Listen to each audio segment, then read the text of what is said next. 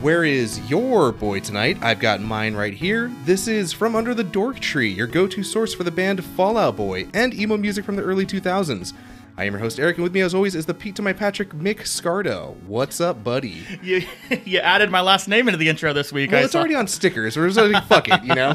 okay. Yeah, I'm good. We're, we're I didn't ask how you're doing.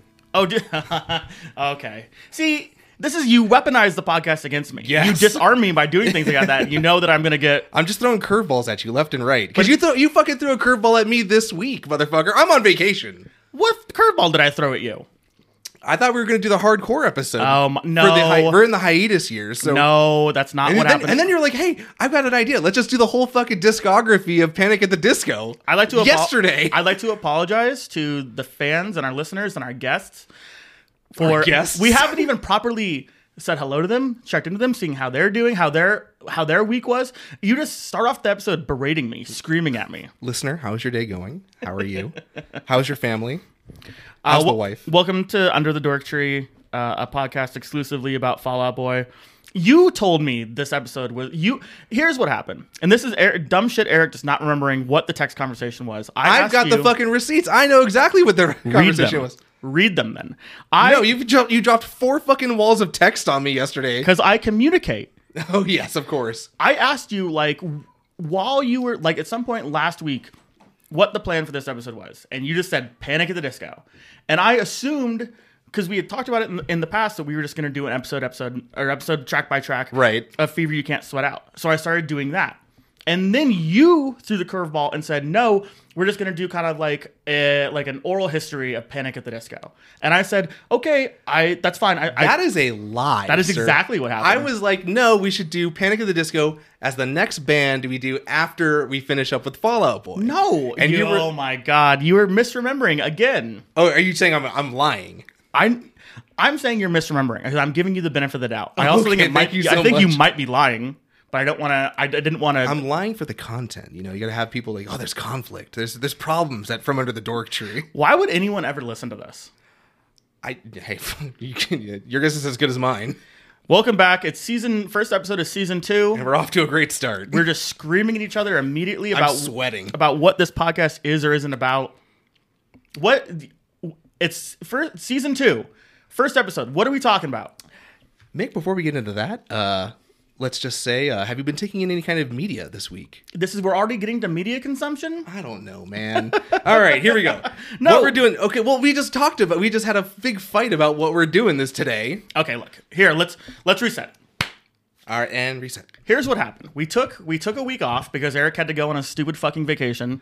So Thank you so much. um, we're we're maybe real. You know, we haven't we haven't been able to fucking bounce back and forth of each other a little bit. Mm-hmm. So I think that's why this there's a little miscommunication going on.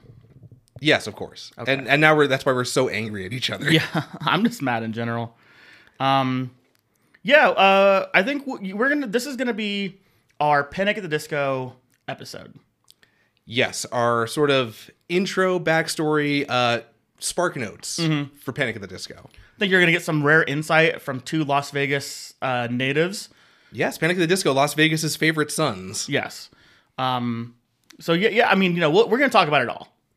Yeah, we're going to talk about Maybe. the eyeliner. We're going to talk about the the circus outfits. Oh we're my going to God. talk All the top hats. all the top hats, the steampunk era. Jesus, I never want to see anyone wear a fucking top hat again.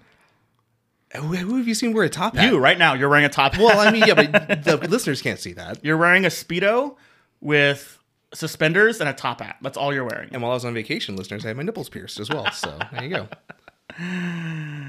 You Ask me what media I've been consuming. Mick, before we get into that, what kind of media have you been taking in this week? Um, you ever see that movie Memento? Yeah, it's okay. That's a crazy movie, huh? yeah, guy. It's funny. I was just watching another movie with Guy Pearce, uh, L.A. Confidential, last night. okay, I've never seen that. It's a good one. We're not talking about that. okay. we're talking about Memento. Memento. Please go on. What do you? What would you Carrie do? Ann Moss. What would you do if that happened to you? If I lost my short-term memory, Yeah, and and yeah. uh, I would probably. I don't know, man. I don't know. What do, what would you do? You, I have don't to- know. You'd make it. e-, You would decide what you were going to do, and you'd probably forget a couple minutes later. Exactly. You're like a goldfish. Did you like the? Was that the first time you ever saw Memento? Um, No, I've seen it a couple. I saw it like probably, um, like eighteen 10 or years- 12 times. I probably saw it in two thousand five. Was the last time I saw it. yeah. right around the time uh, Las Vegas band Panic at the Disco was starting to really wet Rise their to whistle. prominence, yeah. yeah. Did you like? Did you like it? Would- Yeah, it was would a you good kinda movie. Okay, like Joey Pantoliano. Who's that? He's the uh, the guy that works with Guy Pierce. He's that helps him like find the. the Oh, killer. the kind of pseudo bad guy. A yeah, lot of moral gray, like rare. Yes, you know. Um, I think he puts his, the tattoos all over him. I don't think he he doesn't do he, it. Mm-hmm. d- He does his own tattoo because that's why he's like trust your own handwriting. Man, that movie sucks. Ooh, he sucks. It doesn't suck, Eric. That's uh wait, that's uh Christopher Nolan's like first movie. yeah. yeah. And you love Christopher Nolan. I I have s- movies that I like from Christopher Nolan. You love Christopher Nolan. We watched uh Tenet together, and we were like, Yeah. "This movie is a hot bag of dog turds." Tenet. Tenet. You know that's that's, That's uh Jenny Jenny yeah, from that's Forrest Gump, saying, Forrest. saying what his favorite movie is. Yeah. Um, yeah, uh, just I don't know. That's crazy. You would like that's what if you were that just what if that was happening to you? yeah, that would be fucking crazy. You couldn't remember anything, Uh, I would probably just probably just shoot myself in the head. and you couldn't like, and then you find, and then maybe like you, I don't know if he uh, understands spoilers for Tenet, by the way. But then he's- Spoilers for Memento. or yeah, uh, sorry, same fucking thing. Yeah, pretty much. Um, but then like you're like uh the guy you thought had the same short term memory loss, like you're actually him, and you just kind of came up with him. Do you remember that? oh, being- that's the whole because he tells that story over and over. Yeah, that's. and you got to put tattoos on yourself, and your life goes backwards. I mean, he looked cool tatted up though. oh yeah, those were great looking tattoos. Yeah, yeah. On, I'm not even kidding. That is kind of like a tattoo style that I see a little bit now, where just like Oh, yeah, just- words, like yes. black words on you. Well, yeah, people like do like that was like a whole thing where like it's like the old English lettering. Mm-hmm. Like real, like kind of like try hard, like losers get that kind of tattoo, like like right here. Yes, I, was, I, I wasn't okay, I gonna didn't know if say you were it. putting those together. I have one on my chest. Yes, it says um, Insert cock here. insert cock into my chest yeah, just stab me in the heart like with a your putty. cock. Remember Oh. the putties from Power? I Rangers? just fucking watched that Power Rangers movie on Netflix. Did you wa- did you see that? no, I didn't watch it. Mm-hmm. I watched it. It looks like shit. They they filmed it for like twenty dollars. What era of Power Rangers is it? It's all the originals, but it, like it's a timeline where it's like the Yellow Ranger who died in real life, like Yes. never died, Rest in peace. and like the whole movie kind of like revolves around her and like her daughter, and she gets killed. Like she gets murked like the first five minutes of the movie. Like Okay. in the movie, like oh yeah, Trainee's dead, and her daughter is like this the new Yellow Ranger. Spoiler alert for this. S- s- Yeah, sorry guys, but um yeah, the movie's kind of shitty. That's kind of in poor taste a little bit, huh? Ah, I, I think they did it kind of tastefully. Okay. Um, the whole movie's sort of like dedicated to her and like Jason David Frank. okay. Who just Oh, recently oh yeah. died. Yeah. Wow. Jesus. Tommy Oliver, Oh yeah. the OG. Two down. Four more to go. But are the putties in this movie? Yes, they are. They, like- the putties are back and Rita Repulsa's back, but she's like a mech. Oh, okay. So is it not the same actress or I think the original actress died, so that's why they just made her like a robot. what about um what's his Zorg or the the green Zordon is not in it because not, uh, well not Zordon. What's the name of the green he looks like the devil and he has like the one spike. they, Lord Zed. Lord Zed. He is not in it. Okay. Um, Zordon is not in it because they could not afford to do CGI. Um, so So there's no CG wait, there's no CGI. There's a lot of CGI, but it's all very brief CGI. Okay. Like it's just like, oh, we got to teleport in, we got to teleport out. Okay. Um, the movie it was weird. It's like it's we- it's like the guy, the main character is like Billy the Blue Ranger. In- okay. Um, He's a nerd. he is the nerd. Uh, he's sort of responsible for putting everything in action and getting Trainee killed. No spoiler effect. Spoiler, guys. Sorry. Uh, but it's weird because the guy that looks that is Billy, they have so much fucking makeup on him, and he's so old. He looks like. Uh, do you, do you ever watch It's Always Sunny in Philadelphia? I am not, but Oh, okay. Well, he. Do you know who Dennis is? which one is that? He's the the tall white guy who like's got the spiky hair. He looks- Kinda, yeah. Billy the actor looks like Dennis from It's Always Sunny in Philadelphia, where they get addicted to crack. Poor Billy. Carly was like literally like, "Is that Dennis from Always Sunny?" And I was like, "No, no, he just looked really bad." Wow. Yeah. But- and the putties, the putties make the sound. Oh! Yes, they they made the. Yeah, I'm sure the listener loved that. That's the best part of uh, of the Power Mighty Morphing Power Rangers. is the Yes. sound the putties make when they when they got rid of the putties, I was like, I'm out. You're out. You're like, I can't do this I'm like anymore. seven years old. I'm like, this shit's jumped the shark. Yeah. I'm out of here. is so okay. Well, is that your media consumption? no, I'm sorry, listeners, for that tangent. Um, but hey, it's hiatus. That's what you're here for. I started that. I started that tangent. so Well- uh, don't you don't have to apologize. What's your proper so- media consumption? the media I've been taking in. Uh, so part of the reason why I went on this vacation, it was sort of like a late Valentine's Day thing. I was in New Jersey in February, so I told Carly I was like, "Hey, your favorite band, Tennis, is going to be playing in San Diego this date. Like, I'll just get you tickets. We'll go down there, and that'll be like our vacation." So Uh, I've been listening to the band Tennis. Obviously, uh, that's the media I've taken in We- since we went to go see them. They put on a great show.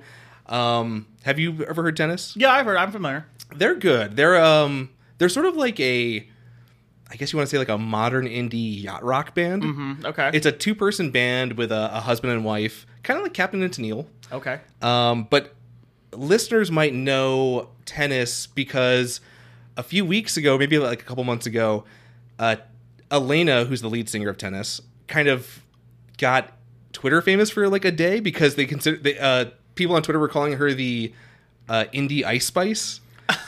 because she has like an afro. She's a white woman, but she's got like big curly curly hair. She's an interesting looking human being. Yeah. Yeah, so she's uh, you know, that's kind of like how people know her. Carly was not happy about her being Oh my referred to as God. the Ice Spice of indie.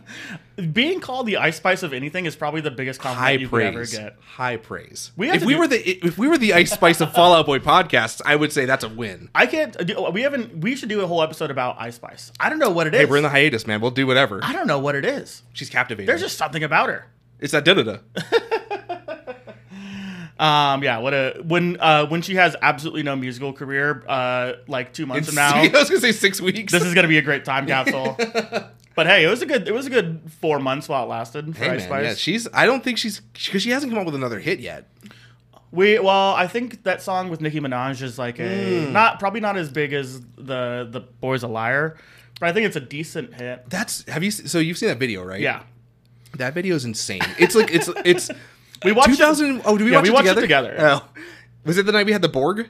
yes, Oh, okay, that's why I don't remember. Uh, yeah, it's literally like the end of uh, 2001: A Space Odyssey, but with Nicki Minaj and Ice Spice. yeah. But there's also like I thought it was interesting because it totally is that they're definitely like yeah. But I part of me wonders if they did that on, on accident because if They you- might not have known it, Yeah. but the set designer 100 percent knew it. yes because there's no other like kind of like You don't see refer- how. yeah there's no Yeah. reference to There's no it at all. obelisk. yeah like it's literally just like a, a room that kind of vaguely looks like the, No, no, it's not even vaguely. It's like one for one, but it's pink, not white. yes I was gonna say that's the main I don't think it was pink in 2001 Space Odyssey. True. That'd be cool though. There also is it's a um the music video is probably like four and a half minutes long but there is a 10 minute intermission in between the music video Oh, is there? No, no. Oh, I was like, hold on a second. Where he's the just Joker. going. He's going through the time gate. that would be that would be the, the how it'd be similar to 2001 Oh, I'm Okay. so sorry. Jesus Christ. Gee, oh, I'm sorry. You're just throwing me these these balls, Yeah, you and I'm wish. not missing them, or I'm not hitting them. You're sucking them. Uh, all right, so let's go. Let's. Let's Um, let's fucking do it. do you want to jump right? Do you want to take a break real quick? Yeah, let's take a fucking break. That was the most sincere. I was think I had to contemplate it. I was like, I've been listening to listening to you talk for ten minutes. I'm like, I'm fucking done. you that was I. That was a very sincere. Like you really thought about it for like a couple of seconds. You're like, yeah, I do want to. You do know that. what? Hey, Mick, buddy, I do want to take a break. Let's take a break. Let's take a break. Play play a little Ice Spice for us to take us out on break. We'll talk about it while I look for it on Spice uh, on Spice I, on the Spice Channel. Spice Channel. you love pornography. No, I don't. All I you hate think it. about is pornography. I hate it so much. Yeah. Um. Okay. So look, I I will give you a proper setup as to what we're going to talk about this episode. We're Okay. going to talk. It, one, we've been skirting around it the Uh-huh. this entire podcast. We have to address Panic at the Disco. Okay. So in this episode, we're going to talk about the formation of the band. We're going to highlight some songs. Uh, we're going to highlight uh, "Fever You Can't Sweat Out," their first big break. Um, and we'll talk about kind of what happened to that band and what old Brandon Urie has been doing, and maybe we'll point out some similar some what some references to Fall Out Boy as we go. Okay. That But sounds on- great. On the back end, we'll catch you on the back end of this wonderful song. All right. Stay tuned.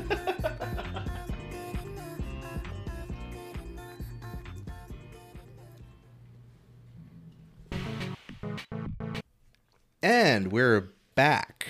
Yeah, yeah. How we was are. that break? Did you enjoy that break with Ice Spice? Yeah, we had it, we we, we chit chatted with her for a little bit. Yeah, she was great. She's jumping on Minecraft tonight, so we'll we'll be able to. Are you still playing Minecraft? no, not recently. Ah, that sucks, dude. playing Minish Cap, getting ready for. Uh, you know, it's not video Ooh, game. let's talk about. Hold on, hold on. Let's get into video game corner for a second, because Tears of the Kingdom's coming out like in a what, a couple, like a week. yeah, Do you want to talk about that game? not with you Why? because you and all your fucking cool friends. I don't have any cool friends. All your you you you, you guys think you're so adult because you won't play a Zelda Because game. we're always playing porno games. I'm excited for the new Zelda game. That's why I'm playing Minish Cap. I'm excited for it, and I'm not gonna let you fucking dig my dick into the ground because I want to play a video game. Hey, Minish Cap, that's a that's a Capcom game too, It is. right? That's crazy. It's um that and there's another Zelda uh, Capcom game, but I'm not gonna sit here and think about it. No one cares. No one gives a fuck about that. It's strange to me that like I mean, I guess it makes sense for the Game Boy era, but it's like that Nintendo would give that license to anybody. Yeah. You know? I Yeah. think they, they what's that game that the, the, the Zelda game that's like a beat uh, like a rhythm game? Yeah. Uh, uh um it's uh Cadence of Hyrule. Cadence of Hyrule. Yeah. That's so strange that the, Nintendo's like, yeah, you can hold the ball for fucking Zelda. That's Uh-huh. Well, crazy. In fairness, they also is it- Link is in S- Soul Calibur. oh yeah, yeah. Soul he was Chamber? In, Soul Cal. He was in Soul Calibur two for the uh, the the GameCube exclusive version. Um, also, yeah, Patrick Stump is also in that game. Oh yeah, he, he's like a, he's like odd job. He throws his fedora around. Does it feel we- like we're we haven't talked about Fall Out Boy a lot? oh wait, happy birthday, Patrick Stump! While I was on vacation, Oh, Patrick yeah, Stump had his that's birthday. what you were doing. You were at his birthday party. yeah, I didn't want to tell you about it it. was at a Dave and Buster's. we were hanging out. There's no no drinking allowed. you have soda. yeah, soda Ginger of course. Sodies. You love sodies. Yeah, we're gonna. I I mean, we, we're, we're we'll bring up. Fall, look, if you love if you love this podcast because you love Fallout Boy, don't worry. We're talk, we'll talk about Fallout Boy. We'll talk about all four of the members: mm-hmm. Joe, Andy, Pete, and Patrick. Don't worry, we'll talk about them. Yeah, we still love Fallout Boy too. I on my personal Twitter, if you want to follow me at, at odd egg, Mm-hmm. I got uh, very drunk a couple of nights ago and started uh, tweeting some horrible things about Panic at the Disco and praising Fallout Boy. Yes, I saw that. I don't know what's happening to my life. I was like, oh yeah, okay, Mick's tweeting about Fallout Boy, but he's not tweeting about Fallout Boy from the Fallout Boy podcast uh, account. So okay, that's fine. Well, we have a brand like the, the Dork Tree uh, has a as a brand to uphold. I don't want to go in the Dork Tree and talk about how fucking cringy these Panic at the Disco lyrics are.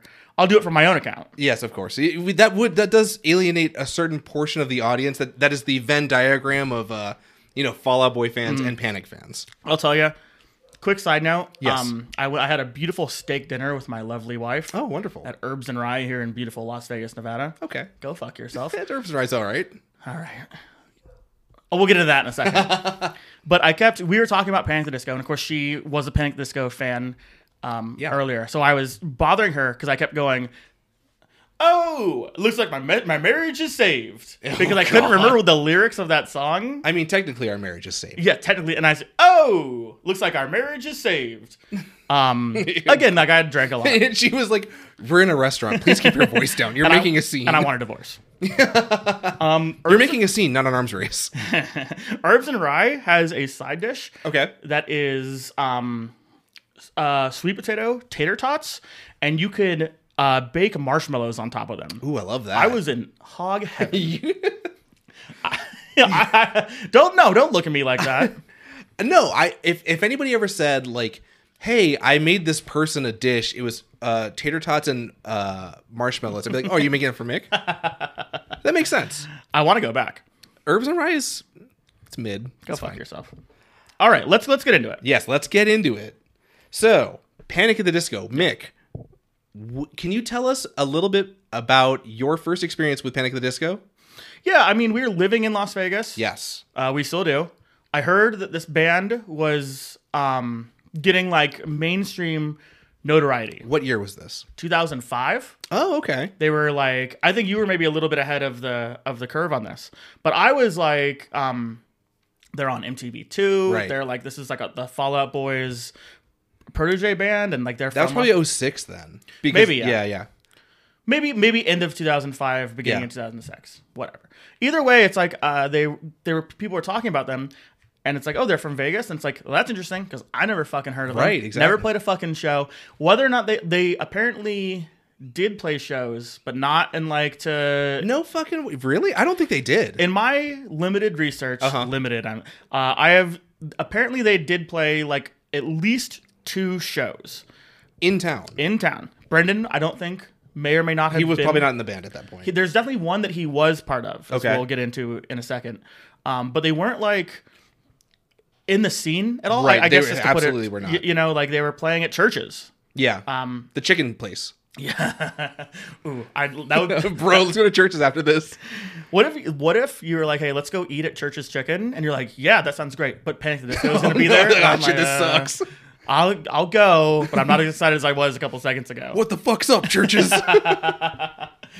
Yeah. So, uh, and then uh, uh, like I said a million times, around that time I was kind of not into like scene music anymore. So I never really gave them Yeah. the, the the fair shake. I had people I knew people who were listening to them, and I was like, ah, this is just not for me. Yeah. Uh, what about you? Uh, so yeah, so at the time it was like late 2005. I had just graduated from high school. Um, I was working at the Air Force Base, Nellis Air Force Base here in Las Hmm. Vegas, Nevada. Um, there Thank, was you, thank you for your service. yeah, I was, I was bagging groceries. um, there was a girl there who worked with us, and she was like, no, Uh, she she was sort of like a I I I, had, I was. I was drawn to her uh, because she was like a scene person. So I was like, Okay. "Oh, you're kind of like a scene person too." Yeah. Uh, so me and uh, Tone also worked there at the time, uh, Las Vegas scene fixture. Um, um, so we were like talking to this girl. Like she's she had just moved here from like somewhere else, and she's like, "Oh yeah, Las Vegas. Like you guys don't really have any like Vegas fans that are famous besides like Panic at the Disco." And we're like, "What the fuck is Panic at the Disco?" right? Because like you said, like they had they were not a they had not like paid their dues in Yeah. in town. They didn't they were not touring, and we'll get into this later. So I I was like, "Who the fuck is Panic at the Disco?"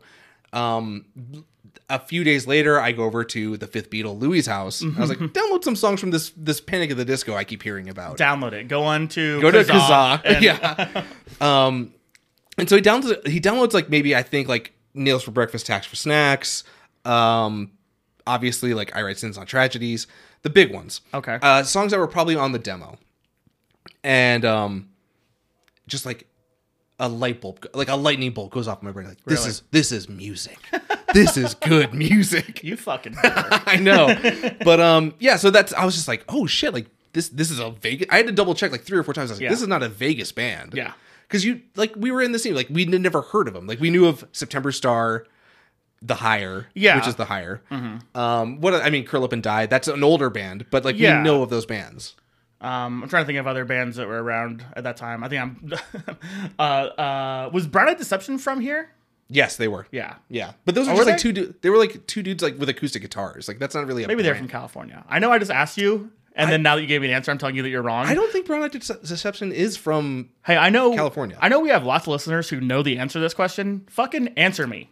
write us in uh, dorktreepod at gmail.com if you know where brown eyed deception is from Disgusting name of a band. it's a very i mean it was 2005 um, but yeah so like that was where i first heard of uh, panic and then i had not seen any kind of like i did not see vegas uh, stores like target carry um, you know fever you can't sweat out until like later that later the next year Mm-hmm. Yeah. so yeah that was my that's my experience with them Mm-hmm. Yeah, um, great. do you want to go into the actual origins and the beginnings of panic at the disco Yeah. Uh, wh- why don't you take the lead on on that? Wh- Okay. Or or you know what? D- Never mind. I'm gonna take the lead. on Oh, that. okay. Hey, man, it's your football this this this episode. There I- is something I want you to kind of I something I want you to go into, but I'll Sure. start with Yeah, this. go ahead. Um, so basically, they started this band called Pet Salamander. That is the very. I don't first, have that information. I only I have a, a band called the Summer League. Yeah, so Okay. the Pet Salamander turns into the Summer League. Okay. Um, I want to say it's like uh, Ryan. It's Ryan and Spencer. I are think. originally in Pet Salamander. Um, they're essentially just like a Blink One Two Yeah. cover band. I don't think they ever played a show. Um, Yeah. but I, it- it's difficult. uh, I want to say I've heard of Pet Salamander. You think of Pet Sounds? Is that what you're thinking of? yeah, no, dickhead. um, like in somewhere in the recesses of like my 14 year old memory, I want to say that I remember. Oh, really? Seeing something about this band, but I might just be making it up. But Okay. I, when I was looking for it, I found a Tumblr post. Um, from their now defunct website, because of course they, you know, they're probably. I assume all these guys came from rich families. I know Brendan did Yeah. but they actually had a, a, a website, uh, the Pet Salamander website, and they had bios uh, for all their bands. sure. And I want to read just the beginning of one of them to you. Mm. This is Brett Wilson, who will later uh, get kicked out of the band for being a shitty bass player and a drug addict. Hi, my name is Brett Wilson. I'm here to tell you a little bit about me. Things I like to do when I'm when I'm free. Spencer's mom, oh God. and Trevor's dad. Uh, I'm not gonna I'm not gonna read you every bio, but it's a lot of that. It's a lot of my dick is bigger than blanks. we should have him on the podcast. That's kind of that's our whole wheelhouse. So yeah, uh, what we're basically Pet Salamander is just a bunch of like kids. They're just a bunch of kids. Ma- ma- they're a lot like us, making glad dick that and the- fart jokes. I'm glad that they're, they're the the humor of 14 year olds really resonates with us. So smash cut we they turn into a band called the Summer League. Yeah. Uh, what do you what do you have to say about that band? Uh, nothing really. I mean, it's just pretty much Ryan Ross, Spencer Sith. Uh, they started that summer league when they were in ninth grade. Uh, I think they continued on until about junior, senior year. And then they bring on, I think it was 2004, they bring on uh, one Brendan Urie. Yes, then then all the magic started. Yeah, they, they knew they were like, oh, we've got lightning in a bottle with Yeah. this, this fucking theater kid who's, who's in a band. Yeah, of the original kind of Panic Boys, Brandon is the first one. Brendan. is yes. Yeah. Oh, so okay, so now you want to start correcting us, even though you Was we I been both. calling him Brandon? yes, do you Oh, not I'm so real- sorry. No, no. I no. Like, I- I'll give you like a, I'll give you a little a little part the kimono here. I was writing notes today for this, and I was like, I was like, oh shit, it's Brendan. I was like, oh god, because I, was writing it as Brandon, because I'm always saying things like "Let's go, Brandon," things like Oh, my that. God. So Uh, he doesn't say that. Don't listen to him. Um, we say fuck Joe Biden like adults. yes, of course, We're not children. Um, so uh, y- you have been calling him Brandon since like That's the, bullshit. Since like No. the fourth episode. Nobody's told Yes. L- Lauren, Brandon our Urie. friend Lauren brought it brought it up to us. She said it in a, in a group chat. She she me. I don't in, listen to that group chat. It's fine. in quotations. She replied Brandon Yuri, and Oh, we all God. laughed at it because we were calling him Brandon, and I thought you were doing it on purpose. I intentionally call him Brandon because I thought it's it's think it's funny to call him Brandon. well, I guess that makes sense that I just realized it today. so I'm sorry, I apologize. His name is Brendan, but I'm gonna go back. I'm gonna flip back and forth between calling him Brandon. and Yeah. Brendan. As long as we acknowledge it. I always put those uh the Brendan Urie stickers on gas pumps where it says like I did that. You're a dickhead. so okay, we have a formation of the band. Let's talk about like let's talk about really the most important part of the band, Brendan Urie. Mm-hmm. Right. What do we know about this kid? Uh, I think he was originally started off. Uh, he he was brought onto the band because it, it's the drummer's friend. What's the drummer's name? Uh, S- well, Spencer's the drummer. Mm, I thought who's the is it Greg or what's the Greg. what's the, what's the the one that's like I I don't know honestly, I don't say the bass player. One of us is like woefully like not prepared for this. well, I hey we got into this before the break, but It is my understanding. Uh-huh. You should probably look this up. I'll talk about it while you look it up. But Okay. Brendan play. Brendan is the vocalist. yeah, he was like rhythm guitars on the initial. He initially they brought him on to play guitar. yeah, Um, Ryan Ross right. plays guitar and writes all the lyrics up until uh, he leaves the band. up until when he leaves the band. Uh, Brett Wilson is the I'm thinking of Brett. So Brett is who brought Brendan. on. yes yes, yes. Um, and then Spencer plays drums, and that is like your original core. Although there's a million people who were in this band at one point, we're Yeah. not going to give them the fucking time of day. Unless you want to be on the podcast, then of course I'll pay you. Yeah. I'll pay you ten dollars to be on the podcast. We'll buy you lunch at Del Taco. Mm-hmm. So, uh, a little understanding of how Vegas works. Uh, there is a huge uh, Mormon fort here in Las Vegas. Las yeah, Vegas, downtown Las Vegas. Las Vegas uh, is also close to Utah, so there's no surprise. There's just a lot of Mormon uh, people here in Las Vegas. Well, a little Las Vegas history. Um, so, Vegas, upon its found, or I should say Nevada, upon its founding, they were uh, there was a deal made with like people from Utah, like Mormons from Utah, to say like, hey, if you help us like establish this city, like you can have whatever land you want. So that's why there's a, such a huge influx of like Mormons here because they essentially helped found Las Vegas. And one of those important Mormon figures Is was Brandon Flowers? Boyd Uri, the Brandon Brendan's father. Boyd is his name. Oh wow, Um, from Sam Boyd Stadium. no, No. I looked. I tried to find up I, uh, uh, a lot about like their because I think they're. I think they're religious uh, leaders in the community, but maybe I'm wrong about that. Maybe it's they're embellishing their Really? Mormon legacy, but I couldn't find anything about them. Well, I think maybe once your kid becomes a famous rock star, they kind of make you like, oh, you're high up now. yeah, they probably started get, letting him lead his own church or whatever it was. I don't know. Yeah. Um, but yeah, so uh, enter enter Brendan Urie. Uh, he and his family move uh, to Las Vegas when he's two from St. George, Utah. oh, here's here's a here's a picture of Brendan Urie's dad.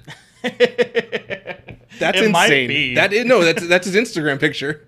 Uh, yeah, yeah, it is. He looks like Guy Fieri. That's crazy. uh He uh, they have like five kids. huh. Uh-huh. Well, it's Um, Mormon, you know. Yeah, um, and Brendan is going to Palo Verde with Brett Wilson. Oh, is that where they're from? Palo Yes. Verde? Okay. But um, Ryan and Spencer, do you know what high school they went to? Were they at Las Vegas High? I'll give you. I'll give you a hint.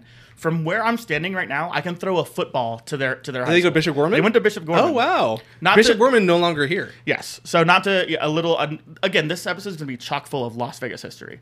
I don't want to give too much information about where Eric's house is, but it is incredibly close to the old location of Bishop Gorman. They got knocked out in 2005. late, six. yeah, late aughts, I think. Yeah, I don't know. It doesn't matter. yeah.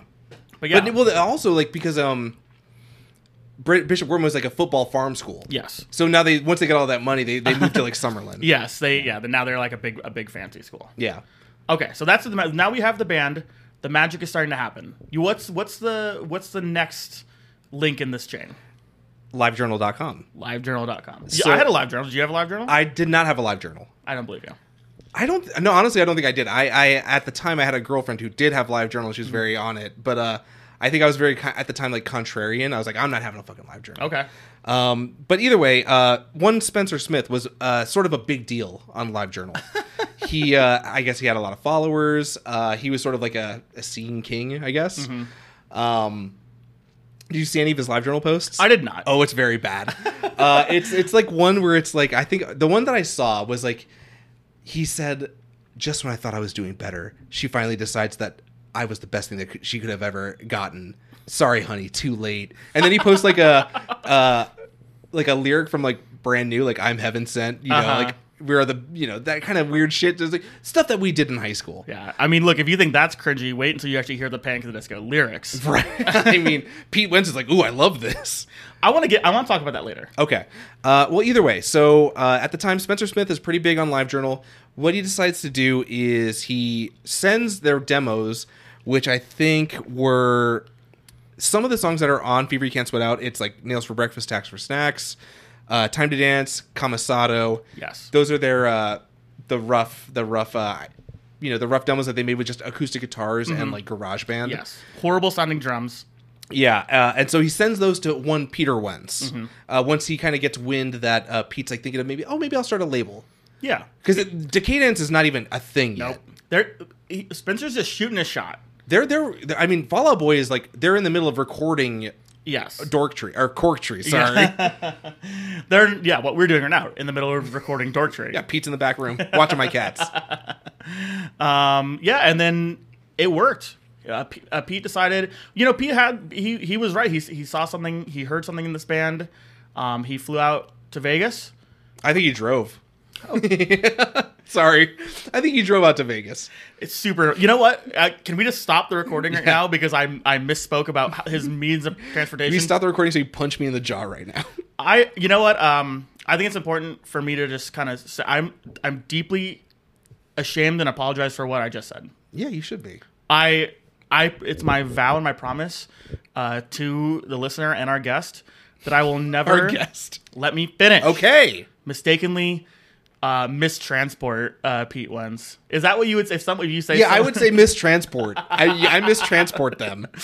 Um, he drove to Las Vegas. Yeah. Um did you see the aim messages? Because so Pete reaches out to I think I believe Ryan. He doesn't reach out to Spencer. Okay. He reaches out to Ryan Ross uh, via AOL Instant Messenger. Um, he's just like, hey man, like I- I listened to your demos. Like they're really fucking good. Like I, I've been li- I've been playing them nonstop, uh, which makes sense. Like, but, like it's sort of like at this point, like I think Pete is he's seen sort of like a kindred spirit in the lyricist uh, for Panic at the Disco. Yes. he's just like, hey, our, and, and at this time, like, also we we didn't say like these kids. Besides, I think Ryan, they're all in high school still. Yes. They're like 16, they're 17, 18 years old. It's very important to understand how young these guys were and had Yeah. no real musical experience other than playing in Blink 22 cover bands. and not even like Brent. I think Brendan is like 16. Yeah. Mm-hmm. Like, he's very young. So yeah, like Pete reaches out via AIM, and he's just like, "Hey, like we're gonna come out to Vegas and watch you guys practice." Yes. So I think he goes out with uh Does he go out with uh Travi? I think he goes out with Travi. I don't know about that. But you know what? If you say so, yeah, I believe it. Yeah. How'd they get there? Did, oh, Travis flew. Yeah, Travis flew. He's not like Travis Barker. He he does fly. Is that? Oh, man. That's. Is that a, uh, okay? Never mind. We're just gonna gloss over. that. No, let's not gloss over. Doesn't Travis? Is that because Travis Barker almost died in that plane accident? And, Uh, and- he almost died in two plane accidents. What? Do you believe that? no, I don't believe He got it. into two different plane crashes. what? The one that killed DJ AM, Okay. a Las Vegas fixture as well, uh, and then a, a second one. Like that's why Travis does not fly. Period. Oh, he um. Oh yeah, Travis Barker survived the day the music died. The, the when Yeah, him and the Big Bopper and uh, uh, the other one. What if what if Travis Buddy Barker, what if Travis Barker was not only on the flight the the day the music died, but he was also in the Leonard Skinner. I was gonna say Leonard Skinner. um side note, uh do never look into the details of that Leonard Skinner plane crash. why is there something shady there? It's no, it is just incredibly morbid and Oh. super depressing. Oh, okay. I, I made the mistake one day of like watching a documentary about it, Uh-huh. and basically like Leonard Skinner is like a 13 person band, and they Yeah. had like, um, like their roadies and everything. This is Leonard Skinner corner, by the way, Right. Um, and only like two people survived the plane crash, and they basically are just like haunted with the memories of like their. uh, Anyway, Their closest friends just being mutilated. Panic at the Disco. What are we- uh, I don't want to talk Oh, about also Leonard Skinner Travis anymore, I'm Barker. He freaked was out. on um that flight from uh, to New York. He was uh, September 11th. Jesus Christ. All right. He was also in the Aquabats. yes, he was. What was his? Do you remember his stage? His Aquabat name? Uh, Baron Von Tito. Baron von Tito. I don't remember a lot of them, but I remember his. the most uh the most celebrated uh member of of Aquabats. Uh, Baron Von Tito, if you ever you want to, he he was the one who wore kind of like a Zorro Like a- type yeah. head, like metal helmet, like a Yeah, it kind was of like- like, uh, I guess a conquistador kind Like of a knight, yeah, that's what I was thinking, yeah, yeah. like um, um, yeah. Rest Yeah, in peace. I got Pat- White Claw all over my mouth. yeah, because you're getting all bricked up thinking about Travis Barker. also, Travis Barker, did you watch any of the Coachella performances for uh Blink 182? Couldn't get through it. No. Really? I, I can't watch like I, I don't I'm not uh I support Blink 182 doing their thing Right. but when they're out there like making jokes about edging and dicks and farts and they're like they, they you're like you're stealing our you're stealing our material. it's it, there's so- there's it doesn't feel sincere to me that's my issue with New Blink 182 it feels like I could they're see that. like um because you know the uh, Well, Travis Barker's with a Kardashian. yeah And, like, exactly like, yeah, I like, get it. I um, get it. Travis Barker's like this big rock star and even in like 2004 2005 when like, the self-titled record came out they kind of like separated themselves from like the the butt humor a little bit you remember yeah, they there's, have a like, song that- with fucking Robert Smith on that album. yeah, you know, Yeah. there's like where are you and shit like that and it's like they Yeah. it feels like they were trying to go to a more mature sound but now that they're trying to cash back in on blink 182 nostalgia Right. they're running around with their dicks hanging out again you know so and nobody wants to see a 50 year old man with his dick out. one of the biggest lies you've ever told about yourself Yeah. Um. Okay. So do you want to? Okay. So do where you, are we what's going on So Panic at this Panic at the Disco. Do you know where the name Panic at the Disco comes from? Mm-hmm. I do not. I'd love for you to tell me. so the name Panic at the Disco was taken from a band called Name Taken.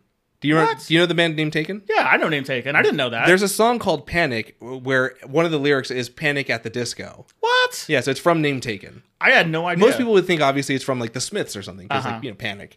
Uh, but yeah, it's actually from Name Taken. I had no idea. Wow, Yeah. thank you so much for educating You're me on so welcome, Mick. Anytime. that. Um, Do you uh did you do you know about Pure Volume? yeah, I remember. Pure, pure yeah, Volume. Pure Volume was sort of like where they had their uh, their their demos like uploaded. It was sort of like for the young kids that listen to this show. Uh, Pure Volume Pure Volume was essentially like the the SoundCloud of the time. Mm-hmm. And uh, yeah, so they had their stuff there, and that's where Pete kind of heard it and you know ran with it, and the rest is history. Cool. Yeah. Um, Before we get into Sure. um the actual a fever we can't sweat out, we're gonna highlight that record. A we little can't sweat out. Yes. bit. Yeah, we are sweating a lot. Yeah. right now. Well, I mean, we're in the office studio. we'll get a quick weather update too. Also, Oh, it's beautiful. I want to talk about another two two more Las Vegas related things. Okay. It's my understanding from what I could find, there are two Panic at the Disco shows. At least two Panic at the Disco shows happened before they went and record a fever you can't sweat out. Um, there's one that happens at uh, Brendan Urie's. I can't. I don't know from the context of his interview. Uh-huh. It's either a church that he went to or a church that his parents owned, a Mormon Oh, church. Okay. Um, it was a church prom, and so all of the band had to wear a suit and tie because that was the dress code for the night. Okay. And apparently, Brendan uh, credits this as kind of uh, getting the ball rolling on their kind of like Their formal look. Right. Yes. Yeah. I went to a lot of church shows. Yeah. Um, when I was a kid, I cannot for the life of me figure out what church this was.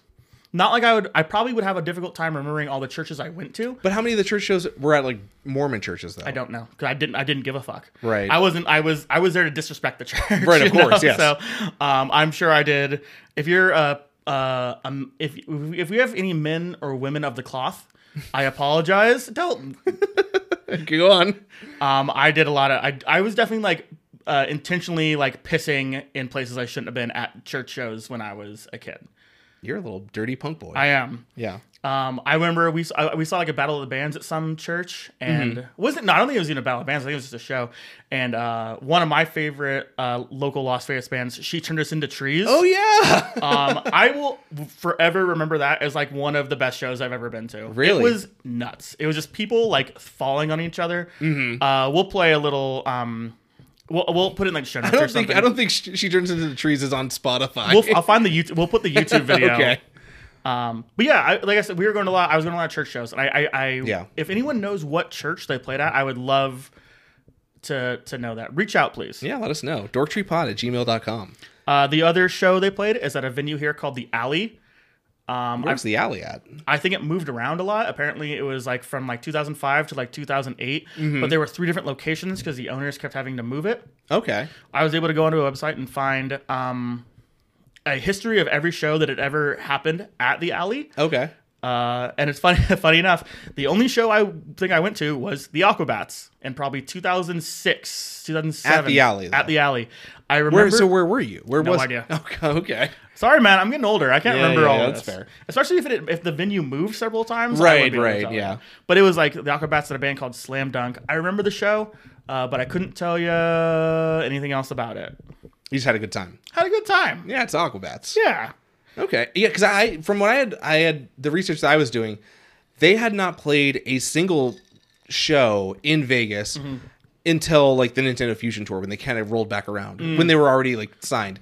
But I guess like you know obviously like maybe most people who keep track of things don't keep track of local shows at churches. It's always like Yeah. you know a venue. Look, although I, I you know, Panic Disco was on Decay Dance, Yes. which is a subsidiary of Fueled by Ramen, which is a subsidiary of Island, Island Records. Record, yeah. So it makes they want they make you you know, it wasn't like Pete Wentz was like their boss. Their boss was some douchey Some suit in LA. Exactly. Yeah. And so they probably like felt the pressure to be like, we are not like whatever you like. That does not reflect us. Like them playing these little tiny shows, Mm-hmm. Right. Uh, in like a church in Las Vegas. Like that. They, they once you are a professional musician, you probably don't consider that like a actual live performance. Right. You're just farting around. Yeah. Uh, I do remember at the time, um, it was maybe like right after a fever you can't sweat out like had started gaining traction.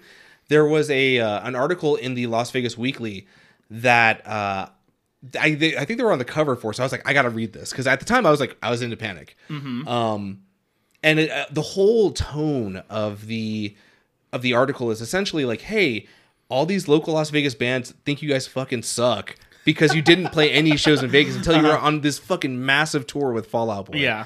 And they're just like, well, hey, you know, like, what do you want from us? Like, we, sorry that we were just that good that we didn't have to grind it out for like years. It's a rare instance in which I think both parties are right. They're right, It's like, exactly. that does- it weird. It is weird that you guys like just you. It feels like you guys got extremely, extremely Super lucky. lucky, and yes. all of a sudden Pete Wentz is handing you a check for ten thousand dollars to write a record. Yeah. It's also like, what do you want them to do? Like, would if you, hey, Yeah. dickhead, Pete Wentz is like talking to you on AIM. Like, Yeah. oh, of course. Yeah. duh. you asshole in some little tiny Las Vegas punk band, uh, you're gonna like, Who now currently works as like, you know, a night shi- dealer, like a dealership at Vegas. yeah, the night shift at 7-Eleven. That too. It's like, yeah, if Pete Wentz offered you just a blank uh, ten thousand dollar check to record your stupid record, you would have done it too. Absolutely.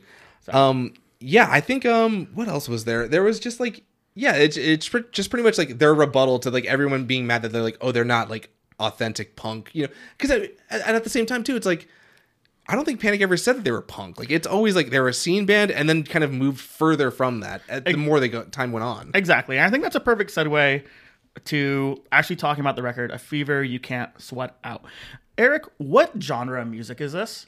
it is it i mean if you asked me i'd say it's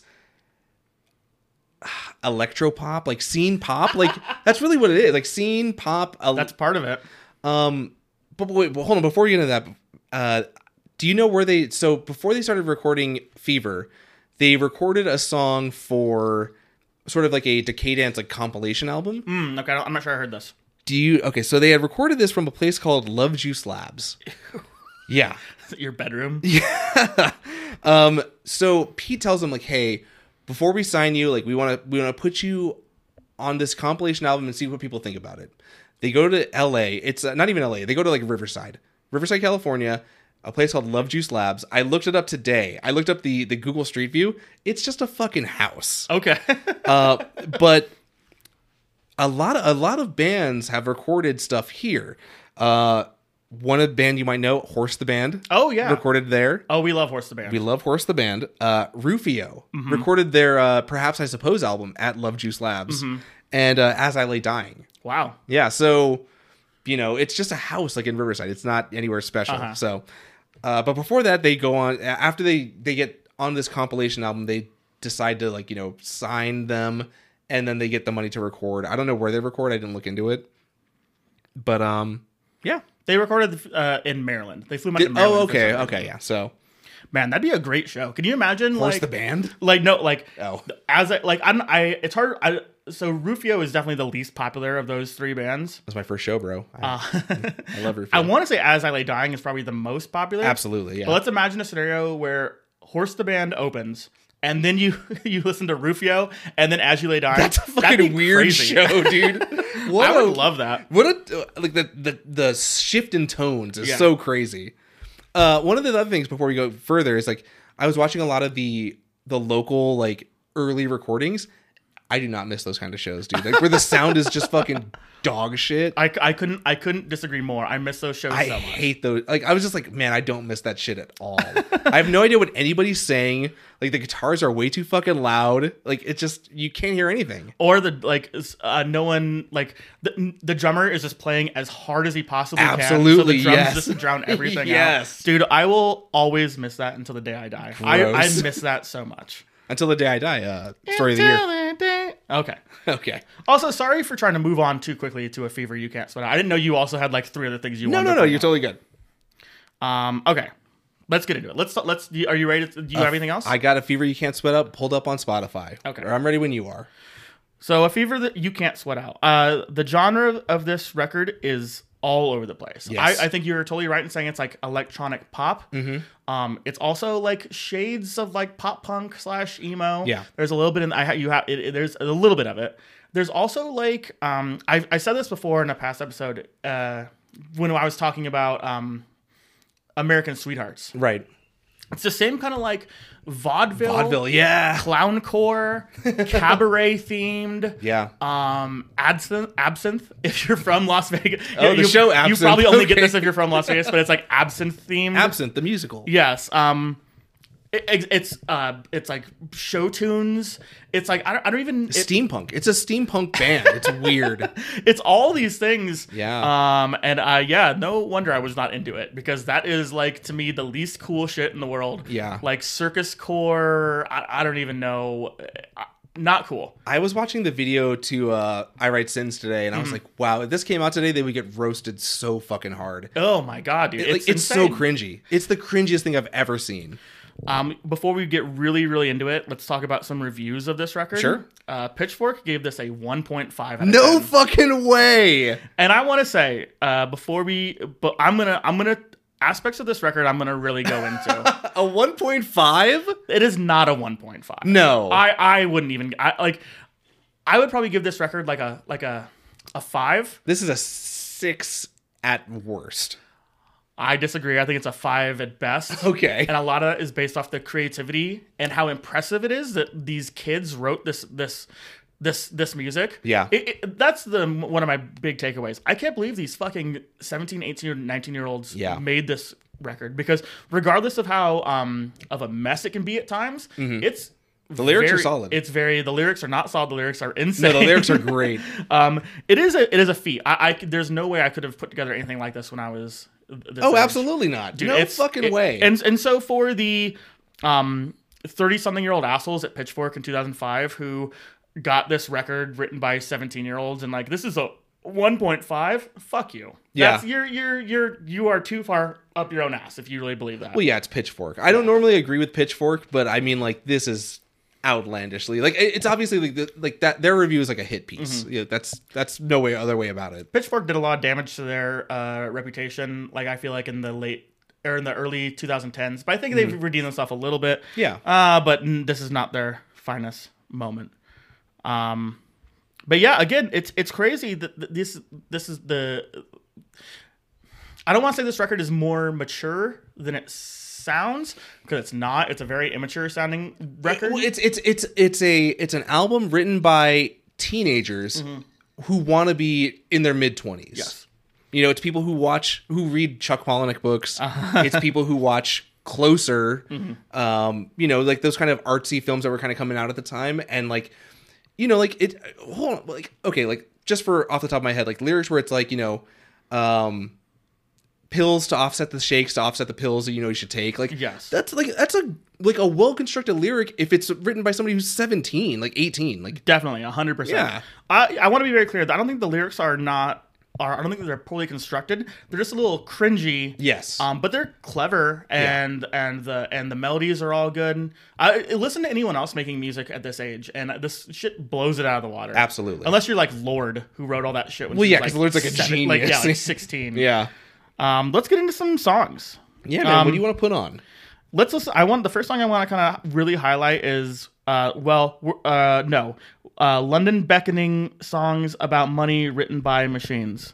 okay Fucking Christ, man! well, Again, these, we're back th- into this it is with- what this is why Pete Wentz is like, ooh, this Yeah. band. You've got songs like the only difference between martyrdom and suicide is press coverage. yeah, it's you know, fucking tome for a goddamn song. yeah. title. All right, so then we'll start playing this. It's London Beckoned songs about money written by machines. Jesus fucking Christ! Speaking about money written by machines, AI, AI, hey, taking- Nick, drop it. All right. it's taking over. Well, we're just a wet dream through the wet scene. Make us hit, make us hit, make us see. Or shrug us off your shoulders, don't approve a single word that we write. It's a good song. It's great. It's really not a bad song. Um, that's that part is really catchy. This part. And I'm black in my lungs. uh, they're they're onto something. But uh, it, the, the the the vocal pattern, the way he kind of like does this kind of like da da da da da Yeah. da da, it's very interesting. But this to me um, is a Fall Out Boy song. Well, absolutely. Well, it's it's, it's sophomore slumber comeback of the Yes. year. Absolutely. Here, but here's the interesting thing about that is this is like the music that they were writing for. Fall Out Boy was writing for like technically like their third record about like the the realities of being a little famous. This is like the third song on. Mm-hmm. I, so, well, no, hold on. I, I'll disagree with you because I feel like this song is like it's like sophomore slumber comeback of the year, which is being written parallel to this album. yes. You know, they they but this came out in 2005. Uh, Cork Tree came out in 2007. Uh-huh. This is a kind of like ahead of it because I feel like they're sort of like what they're already kind of dreaming up like what they want to be like. Yeah, Cork Tree came out in 2005. Oh, I'm so sorry. I'm thinking of Infinity on High. Yes. Sorry. Um, so yeah, written in parallel with this album. Yes, but it is like so. we- Well, we're just a wet dream for the web zine. Make us it. Make it. Make us hip. Make us seen. I just think it's a little bit of like that. It's Fall Out Boy, as listeners of the show will know. Fall Out Boy is very self-aware of their status in the scene and their popularity. Yes. and they write songs about themselves. In Poster reference- boys for the scene. Yes. Yeah. Um, and this is just Panic at the Disco doing it in the fourth, the fourth uh, track on their debut record. I just Yeah, thought that was which kind is of crazy. I do want to. I, I, let's get into this now. Um, I don't have a lot of solid evidence to support this, but I believe this in my heart. Okay. This record comes out in 2005, 2006. 2005. Yeah. Pete is incredibly influenced by this. And there Oh, is, yes, there is a repu- absolutely. there is a reputation that Panic at the Disco is a ripoff of Fallout Boy, and that might be true to some extent. I think Right. I think they they grabbed a lot of sources uh they, they grabbed a lot of influence from Fallout Boy for this first record. Yeah. Oh. But after this, uh It's the other way around. they are Pa- uh, Fall Out Boy is 100% taking from this record and the way the kind of Yes. the cadence, the kind of instrumentations, like it's the lyrical content as Yes. well. Absolutely. so, uh, 27-year-old Pete Wentz was being influenced by 18-year-old Ryan Ross and Brendan Urie. Yeah. I mean, well, like, yeah, it's like it's it's very clear that like you know I think that they obviously Fall Out Boy starts off as like a pop punk band, and then the Panic at the Disco Boys are clearly influenced by that, but they kind of like they're going in a different direction where they're like, hey, we also like bands like New Order and shit like that, where I think there's sort of like a darker edge to it, like a more of a goth edge to Yeah. it. And yeah, like the, the sort of like the edgy lyrics of like, you know, poetic like that kind of resonates with Pete, and he kind of just starts running with that. Yeah, that's so cool. That is so cool. Um, let's listen to, to Nails for Breakfast, Tax for Snacks. We brought it up a couple times already in the episode. Yeah. Let's let's fucking listen to it. yeah, Nails for Breakfast, Tax for Snacks by the band Panic at the Disco. Beautiful fade in. Thank you so much. To offset the shakes. Mm-hmm. None of these kids have done pills. They're, they're like 17 years old at this point. Uh, yeah, I'm, I want to. I'm gonna bring that up it later. Um, have you ever had a boss that's like older than you? Uh, yeah, yeah, obviously. How'd you? Were you like? Were you trying to like check them and be and be like? Or no, not a boss. Wait, that's, Oh, sorry, I misspoke. Not a boss that's only a boss that's younger than you. Oh, um, I mean, yeah, now, like, you know, I'm, I'm 36. I, Is my, your boss right now younger? than I think my you? boss is like two years younger than me, but he's like Oh, dumb okay. as shit. So it's You, fine. you like you give him shit. You try to like be like big like big dick him sometimes. Oh, I, I'm a remote worker, so I don't really talk to him very often. Yeah, you work in you work in AI, so you don't even like interact with any other human. My being. boss is Chad GPT. uh, Riz GBT. Have you seen Have you seen this? Is there is it how to pick up chicks on like Tinder or something? yeah, it's Of a, it's an course. AI for your Riz, yeah. Riz Lord. Um, I just I I, I want to listen to that song. It gives me like head head automatica vibes, Okay, yeah. which is a compliment. I like head automatica. Head on Head Automatic is a great band. Um, so look, I uh, we're we're listening to this record, and we're at a point where a couple songs in, where I'm kind of I'm into this. Like it's not it's not so bad. I'm not, I'm not am I into it? No, but I don't mind some of the it's not bad. the liberties that they're taking. Yeah. For. Um, time to dance. you want to play that? Yeah. Okay, we'll play "Time to Dance" by the band Panic at the Disco. I'll just pick somewhere in the middle.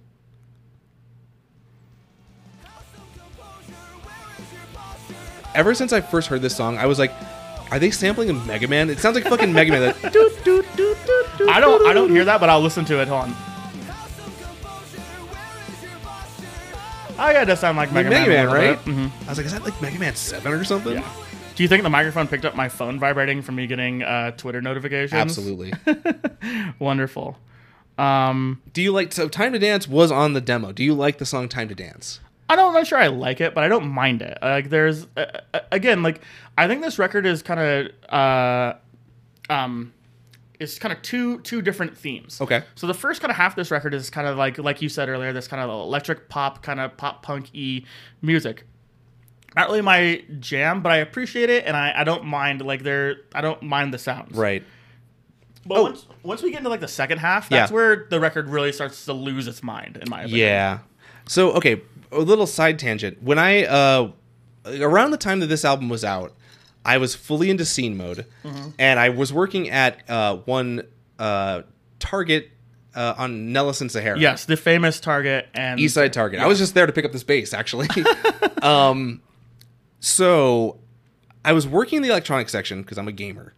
Um, I remember I was like, oh man, like the Panic at the Disco album's here. I I, I was a scene defender. I was like, fucking normies can't have this shit. I was hiding this the the Panic at the Disco uh, CDs like behind like weird shit that I, I knew nobody was gonna pick up. behind Leonard Skinner. Yeah, yeah. But um, yeah, man. Did I you was, really do that? I did that. It's You're a, you're a dork. I'm dude. sorry. Dude. Every week you tell me something about your personal life, and I get more and more embarrassed to have to do this podcast. well, with sorry, you. man. You've known me for 20 years already. I so know. you can't, there's no going back, motherfucker. Um, that's cool. No, it's not. Um, We should go do an episode from that Target. I'm down. We've got this fucking the Zoom pod track P4. We could go ahead and do it. I got kicked out of that that Target. I don't think I've ever Uh, by told you me. this. I was like, you can't be here. It was probably you were probably working there. You might have been working there the day of because I think What did the guy look like who kicked you out? I don't remember. Oh, okay. But I got kicked out for stealing Pokemon cards and a belt. I needed a new belt. That's very on brand for you. I, anyone who knows me knows I fly through belts. Yes. I need a belt like every four days. I'm having to get a new belt. um, so okay, so you talking about uh Peter Wentz being influenced by Panic at the Disco. Uh-huh. Um, do you know this? So I'm gonna play a song from this album called "Lying Is the Most Fun a Girl Can Have Without Taking Her Clothes Off." Wonderful. I have a lot of notes about this. Okay, song. cool. This I'll- is where this is where the record like really starts to fall apart for me. Okay, well, I'm going to play it right now. So we're going to get into this.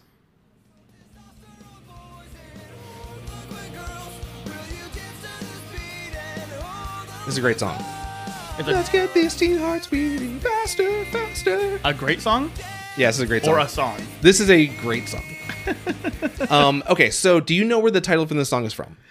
I can I uh, it's, uh Natalie Portman says it, but I don't know what movie. It is from a movie called Closer. Okay. Which uh, is also from the song uh, with the lyric from uh, "He Tastes Like You Only Sweeter." Oh yeah, I was gonna say like like um we Yes. talked about this. So before. Mm-hmm. Peter Wentz already is very into Closer as well, but I mean, before you know, Infinity on High is where that that song is from. Like this came out two years prior, so like Mm-hmm. Yes. it's Peter once again clearly being influenced maybe by you know the same kind of media or just directly from Panic at the Disco. Yeah, I think I think maybe that's why they kind of bonded at first. It's Yeah. kind- I think they like the idea of like They're kindred incorporating spirits. movie the movie titles. Yes. I don't think it happens happens a lot going forward, but they definitely you know here's an example of it in their very first record. Right. Oh, will you play just that, that song from the just the very beginning? Yeah, I line. think it's important to just kind of take in kind of the the tone of like this Yeah. song, not the chorus, but yeah, I'll play it right now. if you can figure out how to fucking do it, okay, well, fuck you. figure out how to drag your Lights are dim and your hands are shaking as you're sliding off your dress. Think of what you did and how I hope to God. It's a sexy song. yeah. I- This is this is where Brandon Urie's not fucked anybody at this point. that's and He's that's, 16 years old. That's what I want to talk about. Oh, okay. So uh, this is the suspension disbelief really breaks at this moment. Right. I, I can't I can't imagine like I mean these they're very close to our age. Yeah, Brandon is my age. Yes. Brendan Brendan is my age. I'm so sorry. I just y- you know like if you watch the video for this like they're trying to be kind of like heartthrob but not like teen heartthrob they're trying to be like sexy Yes. sexy dudes and they're just fucking Which is why this resonated with me so hard. I wanted to be a sexy dude. and me, a person who lives in reality, um, looked at these Mormon fucking dorks Uh-huh. who have never, uh, I like maybe, maybe are now just starting to like drink on tour, Right. and do drugs, Yeah. but are still massive cornballs. Yeah.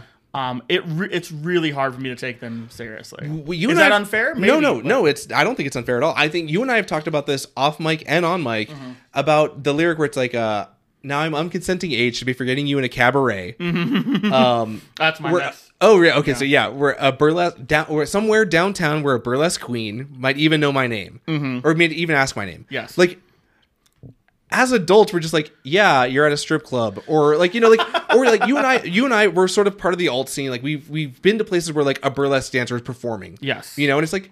That's not fucking. She's just a chick with a job. Like it's fine. Like this is her hobby. It's Yeah. not like this sexy thing, you Uh-huh. know. So yeah, it's it's very much like an 18 year old's fantasy of a, about what being an adult is like. Yeah. And I'm not naive about this. I understand I listen to a lot of music and take in a lot of media that's not doesn't represent um, my life. Mm-hmm. Nothing like ev- what whatever happened to Memento, that didn't happen to me. Mm-hmm. I can't relate to Memento at all. But I still consume it because it's like, eh, it doesn't it, my suspension of disbelief isn't broken. Right. These fucking dorks, man, I cannot look at them and listen to the, these these lyrics and, be, and take them seriously. Right. Even if I like begrudgingly admit that like uh this is the this is a, like the, the the composition of the song is not horrible. Uh-huh. It's like I can't. eh, eh, eh, You're wearing your fucking clown makeup and your stupid top hat. Yeah, I know. I can't listen to this. I can't let my friends know I like this. Even when I was like 18, I was like, I can't do this. Oh, I was like, oh, I'm totally doing this. This shit rocks. Um, let's listen to it. Let's um. Okay, well, okay. The next song I want to I want to play is "It's Better If You Do." So that's also a line. That's that's the second part of that lyric. Exactly. Okay. But there's something in between. We, we don't have to play it. There's an intermission between these two songs. Okay. And it breaks up the thematics of this record. And so before this song, it is like this kind of electronic pop punkish Yeah. record. Going forward, the rest of this record is like heavily influenced by this cloudcore accordion um, music. I don't even. It's like it's like a it's this whole the second half of this record Uh-huh. sounds like someone in clown paint, like kind of prancing around Right, playing right, one right. of those handheld accordions. Yeah, like the little monkeys have. yeah. So there's there's a when I was watching uh the the video for I Write Sins, there in the background of like you know uh, Brendan's gang, Uh-huh. there's a guy just going off on the accordion. I was like, uh, sir, there's only one man who can go off on accordion like that, and that's one Weird Al Yankovic. I also I didn't write that down, but I noticed that same. I thing. was like, there's not even an "Dude's accordion. in the- going on." There isn't. You're right. um, All right, so you want to play? It- It's better if you do. it's better if you do. Okay. It's better if you play it. Okay, great, because I'm the one with the computer. All right, so this is it's better if you do.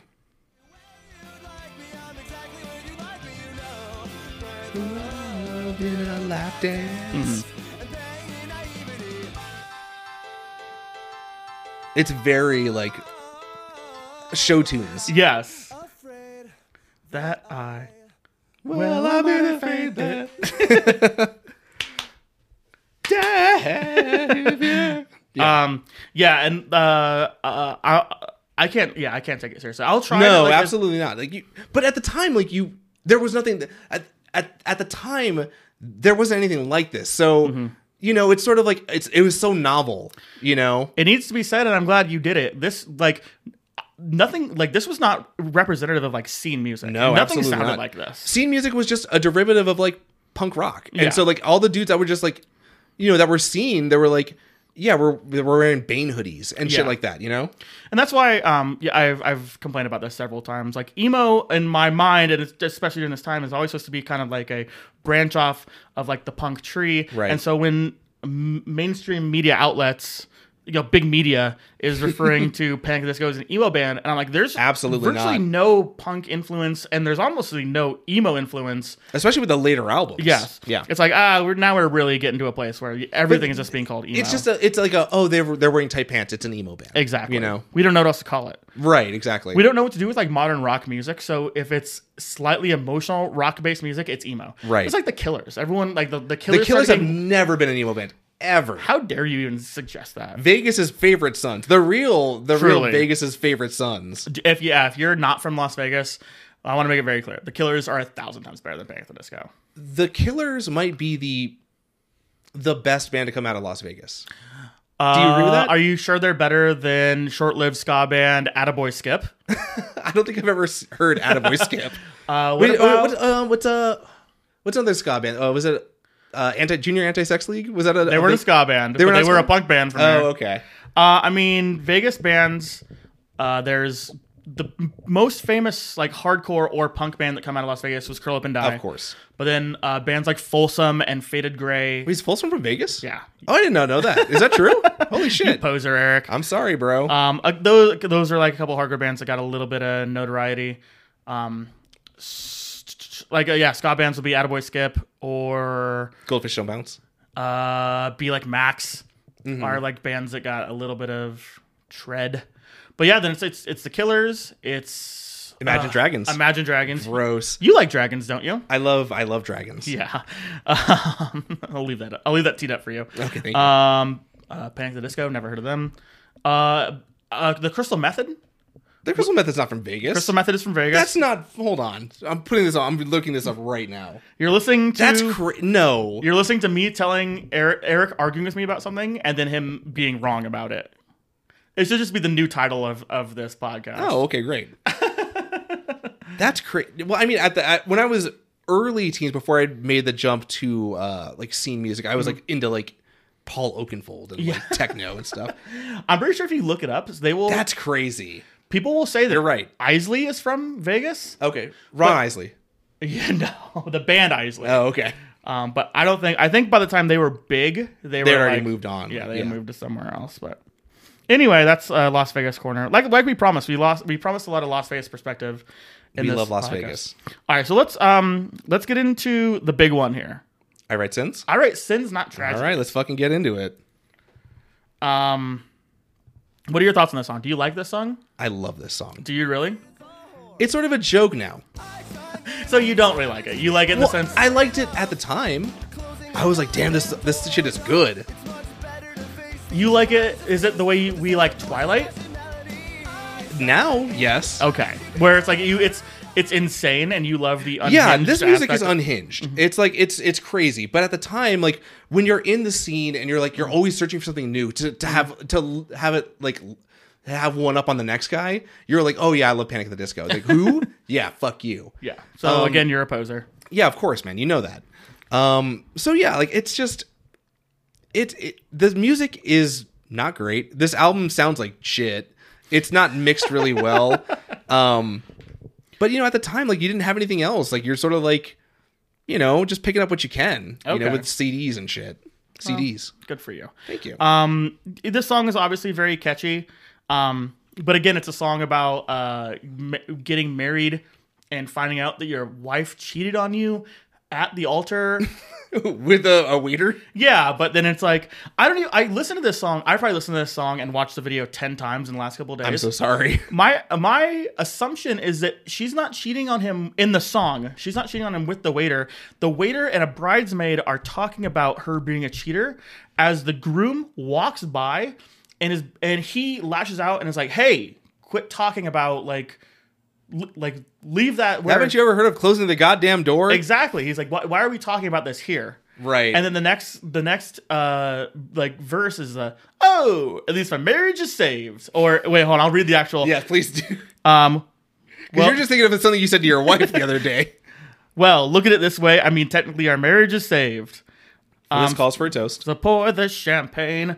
Um, so I guess uh, he's like, it's a song about uh, uh, like maintaining your status as like a married person and Mm-hmm. wanting to appear as if you live a normal life, although knowing that you're uh, sacrificing the your happiness because your wife is a cheater. I don't. eh, Very deep for somebody who's 17. This is probably only had one 17-year-old girlfriend. Mormon. Yeah, I Maybe know. he never had any girlfriend. True. Where do they find the inspiration for this? It's insane. They probably it's from honestly probably from a fucking Chuck Palahniuk book. There's like That's a very good point. That is Yeah. where they're getting this. Um, but you want to talk about the, the video real quick? yeah, I, it's a bad video. It's so I mean it's obviously at, the, oh, is it? at this point the video is iconic. You know, it's like it's been in the the the sort of the headspace of the the the nation really for so long that it's no longer cringy, even though it's extremely cringy. I'm gonna I'm gonna teleport you to a different time and different place right Please take me back. now. We It's like I buy Bitcoin for nothing. shut the fuck up. uh, it's 2006. Okay. You're in Radio City Music Hall, and Jay Z has just walked up to announce the nominees for Video of the Year. Hope. Shakira featuring Wy- sh- featuring Wyclef John, "Hips Don't Lie." Uh, Great Red, song. Red Hot Chili Peppers, "Dating California." Is that the video where it's uh it's Grand Theft Auto? No, Oh okay. that's Californication. Oh okay.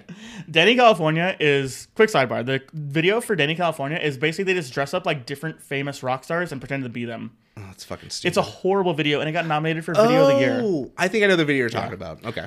Uh, Madonna hung up. Do you know what Madonna song this is? More like Madonna washed up. Yeah. Play this Madonna song because I had I couldn't believe that Madonna was still getting nominated for Video of the Year. Like ha- was having hits. You'll recognize it immediately. Okay. You'll be like, oh, of course I know this song. Called Hung Up. yes. All right. Um. Madonna hung up. You'll recognize it because it's an ABBA song. Oh. oh no, this song Yeah. Uh, kicks ass. okay. This song does not kick ass. You fucking no, this think song is great. so. this song sucks. There uh, Madonna has a song with one uh Justin Timberlake Mm. called like something seconds to save the world. This album is not Be very careful because you're about to embarrass yourself. All right, I'll badly. just, this this album maybe should have been album of the year. you're insane. Uh, and the also the Christina Aguilera "Ain't No Other Man" Ain't no other man. This song sucks. Christina Aguilera has like a weird. She at the time she was like, I'm gonna be nothing but like cabaret. Yeah, it's yeah, very yeah yeah. Well, you know she might have was pulling influence from Panic! That at is the a Disco. disc, right? and your winner, uh, I write "Sins Not Tragedies" by Panic! at the Disco. And it's I will say testament to the Panic Boys. All of these videos have insane budgets. Do they really? They look like. look like shit. Well, okay, so the Red Hot Chili Peppers video does not have a big budget. It's actually pretty shitty. Okay. Um, the Madonna video is at least like professionally shot. It looks like it's It looks a- like Guy Ritchie fucking. I- I'm sure Guy Ritchie did shoot it. Yeah, he's, And like, the shooting Christina his husband all Aguilera the and Shakira videos like look like professional MTV videos. Right. Whereas the Panic video looks like it's uh, filmed in a shack, in a barn. Yeah, which it is. right. Um, so let's go over the plot of this video. Okay, you want to yeah. ha- Oh, okay, so before are we gonna cover any other songs from this album before we go further? Yeah, I think I think I have another song I want to go into. I'm just going track by track. Okay, yeah. So go ahead and write, go into the, the the video then. So we're in a a barn and a wedding. Yeah. Um, I believe it's Ryan Ross is marrying a, a woman. Just so yeah. Um, and as we're about to say, I do. Uh, Brennan Yuri storms in with a uh, bunch He's- of he's- clowns, I guess. Yeah, Like, his band of his posse of clowns. Yes. He's dressed as like a, a circus ringleader. yes, he's got a big dumb top hat and Red uh, coat. yes. Um, and basically, they're just like acting like again, like we said, they're acting like jackasses. They're playing the accordion aggressively. Like They're so aggressively. I think members of like the procession like start turning into clowns. Also, Uh-huh. Well, all so everybody that's on there's nobody on the bride's side of the, the wedding. O- on the groom's side, It's all people who have like eyeballs painted over their actual eyeball on their eyelids. Yes. It's like they're asleep, Uh-huh. you know. And they just come in, they just ruin this fucking wedding. Yes.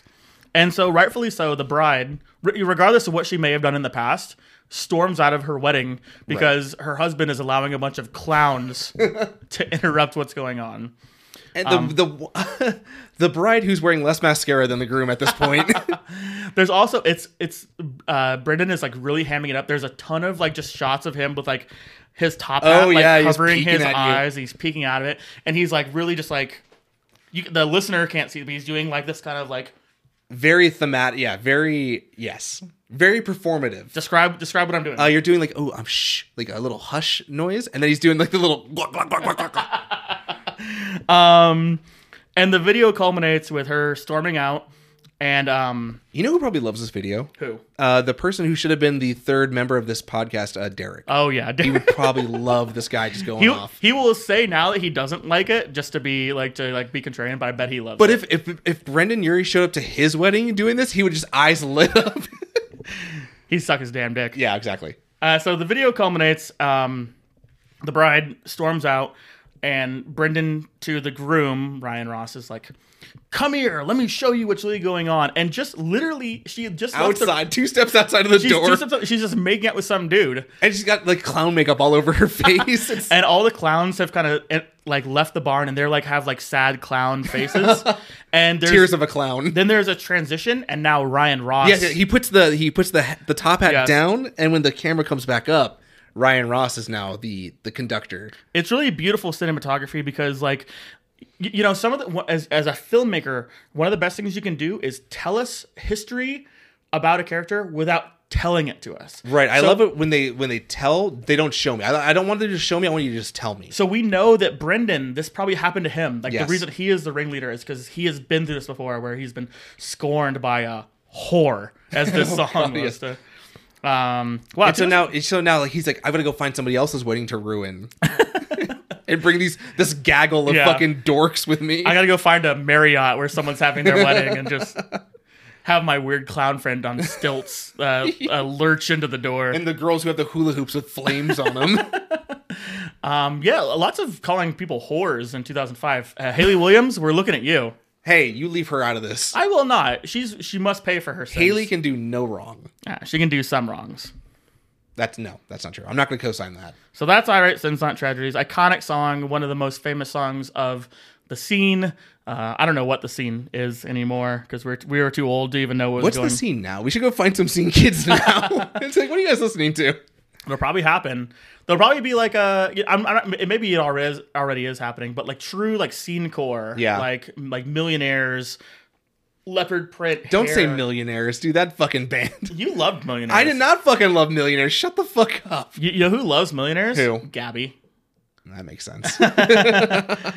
Um, I, I think. Uh, Just MySpace bands. yeah. I have two more songs I want to talk about real quick. Can we play? There's a good reason these tables are the first. There's a good reason these tables are something. Numbered Honey. Yes. Uh, hold on. Before we go into that, because I know we're going in sort of order. Have you listened to the song "I Constantly Thank God for Esteban"? I have. I didn't have a lot to say. Do you think that's about Esteban the guitar seller, or do you think it's about Stephen Patrick Morrissey from the band The Smiths? is Esteban his real name? well, Stephen is uh, Span- Esteban is Esteban is Spanish for Stephen. So uh, Oh. because uh, Morrissey was such an LA figure for so long, he had gone on a quote unquote exile from England because it's fucking Morrissey. He was kicked out of England. Yeah, uh, for being a fucking racist now.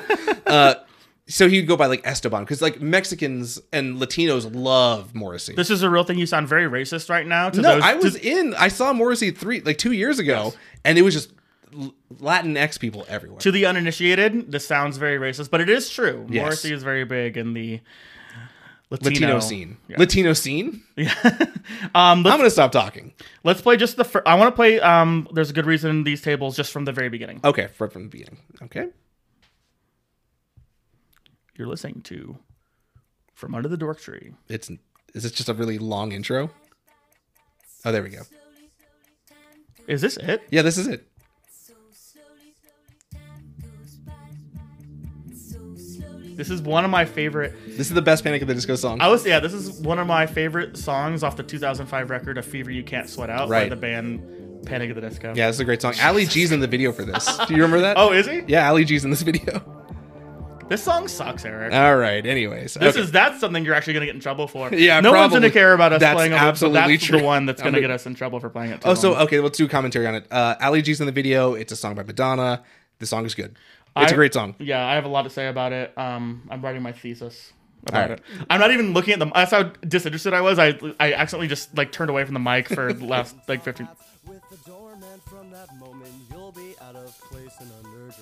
Oh god, this shit sucks, dude. This is peak bad Panic at the Disco. This I I hate this dude. I, I will I'm gonna reiterate what he just said. Please leave all overcoats, canes, and top hats with the doorman. From that moment, you'll be out of place and underdressed. What are you talking about? What is this song? You've never about? worn a top hat in your life, Brendan. Well, that's not true. He, he might have. Like, Oh yeah, I mean he probably wore it for the first time recording the, the video for All Right Sons Not Tragedies. Um, it just the the the lyrics of this record are just are are nuts. And you were saying the lyrics are great. for some of the songs, they are. I will say They're for okay. Like yes, I understand that this is a this is a an album written by at being at most like gracious nineteen year olds. Yeah. Mm-hmm. You know, like I couldn't write this shit when I was 19 and I I get paid to write s- shit. So like you know what I mean? Like yeah. Here's here's the I will give credit where credit is due. right. If this were like a a play, like uh, not probably a Broadway play, but Off- this were like off-Broadway, an for sure. off Broadway play, and you were listening to the th- this was a, a song, um, in said play. Right. What are the name? Okay, the name of the play is Panic at the Disco, and Ryan Ross is writing the music and lyrics for it, Mm-hmm. and you don't know that he's 18 years old while he's writing it. This would be fine. Like, oh wow, Yes. this is just jaunty. Uh, sh- uh, show tunes music, Right. But here's the issue with Panic at the Disco is like they are you you you I can't separate how they look and and from the That's music. a you problem. but it's not a me problem because you because they are the band. You see them like they Right. represent themselves. Um and that's and I think that's inherently my issue with with this is knowing that this is music written by 18-year-olds, 18-year-old Mormons. this album is insane. It's an insane album. Um But did it move units? It absolutely did. oh yeah, baby. Three million units sold. Do you- Buco Dolores. Has, so much. has Fall Out Boy even have a record that like s- sold a total of 3 million units? yes, absolutely. Don't they look have. at me like What that. are you No, talking about? I'm serious. Ha- like, Absolutely. I think Infinity on High is probably like triple plat, maybe triple platinum, which would be three million units. triple platinum. Let me see. Hold on. So you talk about you. I'm gonna look this up. Um, the last song we don't have to play the song because because it sucks. Um, in the song uh, "Build God" and "We'll Talk," he makes a reference to Fourth and Fremont. Uh, Right down the street. yes, um, Fourth and Fremont. I don't. I couldn't tell you exactly what was there 18 years ago. I know it's like um, it would have been like the Fitzgerald. Yeah, it's like off of the Fremont Street Experience. Uh, what's the name of the casino there? Four Queens. Is it fourth? It's not Four Queens. Four Queens is a little bit down the way. Is it islands? Not islands. Maybe. Fourth and Fremont. Let me just. Oh, I'm gonna Google Fourth and Fremont. well, I know what it is now. It's it's it's White Castle. Oh, And well, then that was um. It was like a um. Is either a gift shop or like a Mexican like taco place. yeah. But it's a bunch. It's also just a bunch of casinos. It's Yeah, like yeah. it's it's in the middle of something we have called the Fremont Street Experience, which is basically just like this um covered casino tour. I guess I don't even know. what You, It, it's more of like a. Uh, it's like a, a. It's a giant light archway that covers most of Fremont Street. Yes. Uh-huh. Uh, they do like various shows, like you know, laser shows, like Laser Floyd. Imagine. yeah, I'm eighty percent of our followers listen, uh, uh, live in Las Vegas, so they already know what it is. Yeah, they already know. But right now there's a there's a White Castle there. Um, this is where if you ever uh, we we have these Fremont Street has these like summer free shows where like Third Oh, Eye Blind yeah, yeah. or Bare Naked Ladies will play. That's right there. Um, so yeah, uh, uh, this I the- think Story of the Year is going to be playing this year. I think oh god, we're getting old. you got to be there. Um, but yeah, uh, th- I think that whole song is about uh, just how depressing downtown Las Vegas was in 2005. It was And pretty bad at and the it was time. really bad. Yeah. And uh, so I, yeah, they're not they're not just blowing smoke. Fourth Thank and you, Fremont Zappos. was not the, was not the best neighborhood. Thank you, Zappos. We love you, Zappos. Thank you, Zappos.com. Um, yeah. So uh, I don't know. I don't. Do you have anything else? So, you okay, wanna I, I talk have about? some stuff. So okay, so after this album is recorded, immediately after they go on tour. Mm-hmm. Uh, because obviously they have not played at all, at like period. Yes. Um, so they're signed on to Decay Dance. They go on tour, the Take Cover tour. It's in 05. uh, headlined by Acceptance, Cartel, The Receiving End of Sirens, and Augustana. Okay. Uh, Cartel, that band kicks ass. Yeah. Um, later that year, like directly after, they go on the Nintendo Fusion Tour. Oh yeah, baby. Uh, you know that. Um, headlined by Fallout Boy, Heard of them? uh, The Starting Line, Motion City Soundtrack, yeah. Boys Night Out, and I don't think that so uh, there. I don't think they actually had an official like venue show in Vegas until the Nintendo Fusion Tour, Okay. which is insane. Yeah. you know, like these are all huge bands. Boys Night Out, they I think they were just coming off of Trainwreck, which is Wow. a crazy album. one of your favorites? huh? That's I love that album. I'm not. I'm not the biggest fan. really, That's Fuck why I you. gave like a. Mm. Boys Night Out kicks ass. Uh, Motion City Soundtrack is the best band on that tour.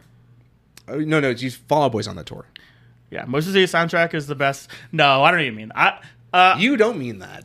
I think Motion City Soundtrack has the best single record of any of the any of those bands. Okay, yeah. But Fallout Boy is probably a better Wait, are you band. saying that like I am the movie or uh, what's the I other say one? commit this to memory. Commit this many is, is- better than take this to your grave. is- Say it right now. I think it's s- slightly better. Then take this to your grave. think that, yeah. Fuck you. I You're, spent- not- I you're- I'm gonna. Hey, if you want like to be a co-host on this podcast uh, from another dork tree, uh, email us at dorktreepod at gmail.com. But look, like I said, um, that's you know, thirteen songs from one band that I like, uh, and then nothing else really. Yeah. But I, you know, I have look. You, you guys see the playlist. Oh, can I plug the playlist real Plug quick? the playlist, bro. I like I, I brought up earlier. I do have a playlist um, on Spotify. It's called like Above the Mic Line. I don't know. think- I don't follow it. Yeah, of course you don't. of Fallout Boy songs that I think are exceptional. Um, and there, it's up to like forty songs. Okay. So it's like double, more than double the amount that like Mos- Motion City Soundtrack has. I just think that um, Commit This to Memory is uh is I like it a little bit more than Take This to Your Grave. That's crazy. Slightly. All right. Whatever, bro. Um. So let me. Do you have any of the, the chart information with uh fever you can't sweat? I do Out? not. So okay. I'll leave that to you. Fever You Can't Sweat Out. Sweat Out. Very modest start on the Billboard charts. Uh, I think they first week they sold ten thousand units, which I think that got them at like high, uh, mid, like low hundreds on the actual rankings. After the video for I Write Sins Not Tragedies, it goes off. Like it goes nuts. Like they're selling 35,000 units a week. Wow. It peaks at number 13 on the Billboard charts, uh, certified platinum one year later. Wow, That's crazy good for them. uh so uh, like i think when they when uh decadence first like heard uh panic at the disco they're like oh yeah this will sell like 50000 units mm-hmm. you know maybe Yeah, I- at best they sell 3 million units it's crazy yeah. And then all the Fueled by Ramen was like, people were like, oh yeah, that's our money. right right of course You can keep four percent of that, Right. And then the Island people were like, oh yeah, Th- we'll that's take our money. hundred percent of that. yeah uh, also do you have like so panic makes the cover of rolling stone before fallout boy I do does. have that. Yeah, that's crazy man. Fall Out Boy just can't, can't catch a break. can't catch a break man These fucking Mormon dorks. I'm sorry, I keep calling them Mormon dorks. I don't mean to. you're attack, just generalizing I don't mean to attack uh, their religion, um, but I do. I want to attack you're Mormon a big people. fan of the book of mormon oh yeah, it's a great that's a great uh great play we talked about that like ten episodes ago. yeah Um, so let's let's. Wh- what are your thoughts on a fever you can't sweat out? I think it's a great album. I think it's a legendary. Okay, all joking aside, A Fever You Can't Sweat Out is a very cheesy, a very cringy album written by teenagers. It is, however, a pillar of scene music. It should be considered iconic. Um, there are songs on it that I could still listen to today. I would have my windows rolled up. I would not let people know that I was listening to it, but I would still enjoy songs on this album today as a 35 year old, 36 year old man. Yeah, I I listened to it a, a, a fair amount. The songs are really catchy. I can't I can't I can't really get into that too much of it because again, all the circus the circus theatrics Yes. around it, I, I can't really. But it's so- it's insanely catchy, especially considering how young they were. Um, uh, n- n- my my issues with this record are almost entirely personal. It just I, Right. I, I think it's really dorky, but It if you- is. eh, and but I don't I respect I respect the hell out of what, what they what they did here. Right. Could Um, I do this at that age? Absolutely not. No, you were you were working at Target, working on the base. exactly. Oh, you have a number. you- How many Eric's out of ten do you want to give a fever you can't sweat out? Ten Erics out of ten. no, no. Uh, I mean, like a, a fever out of a fever you can't sweat out is a solid seven album. However, it like I said, it it is a pillar of scene music. It should be respected as such. That being said, It's cheesy and cringy as fuck. I think it's like a 4.5 out of 10. And I just That's I- more than Pitchfork gave it. Yeah. That's crazy. yeah. And again, fuck you, Pitchfork guy. 1.5 out of 10 is insane. He's like the IGN guy who gave fucking uh, From Under the Cork Tree, like what, two, three? Yeah. Crazy. Two- he, he gave it a 1.5, which is like a 7 out of 10. Right, of course. Um, so I think this is a good time for us to take a break. Okay. And then when we come back, we're gonna we're gonna kind of quickly wrap up like the Panic at the Disco story. We're gonna go. We're gonna like fast track all the way from like 2006 to 2023. Okay. Yeah. then Are you we'll- okay with that? Yeah, I'm totally okay with that. So yeah, we'll take a little break. I'll get a white claw, and then we'll just go ahead and come right back. I'm rocking out. Oh, I'm- I punched Eric's chair on pop. That's my computer chair. It's very expensive.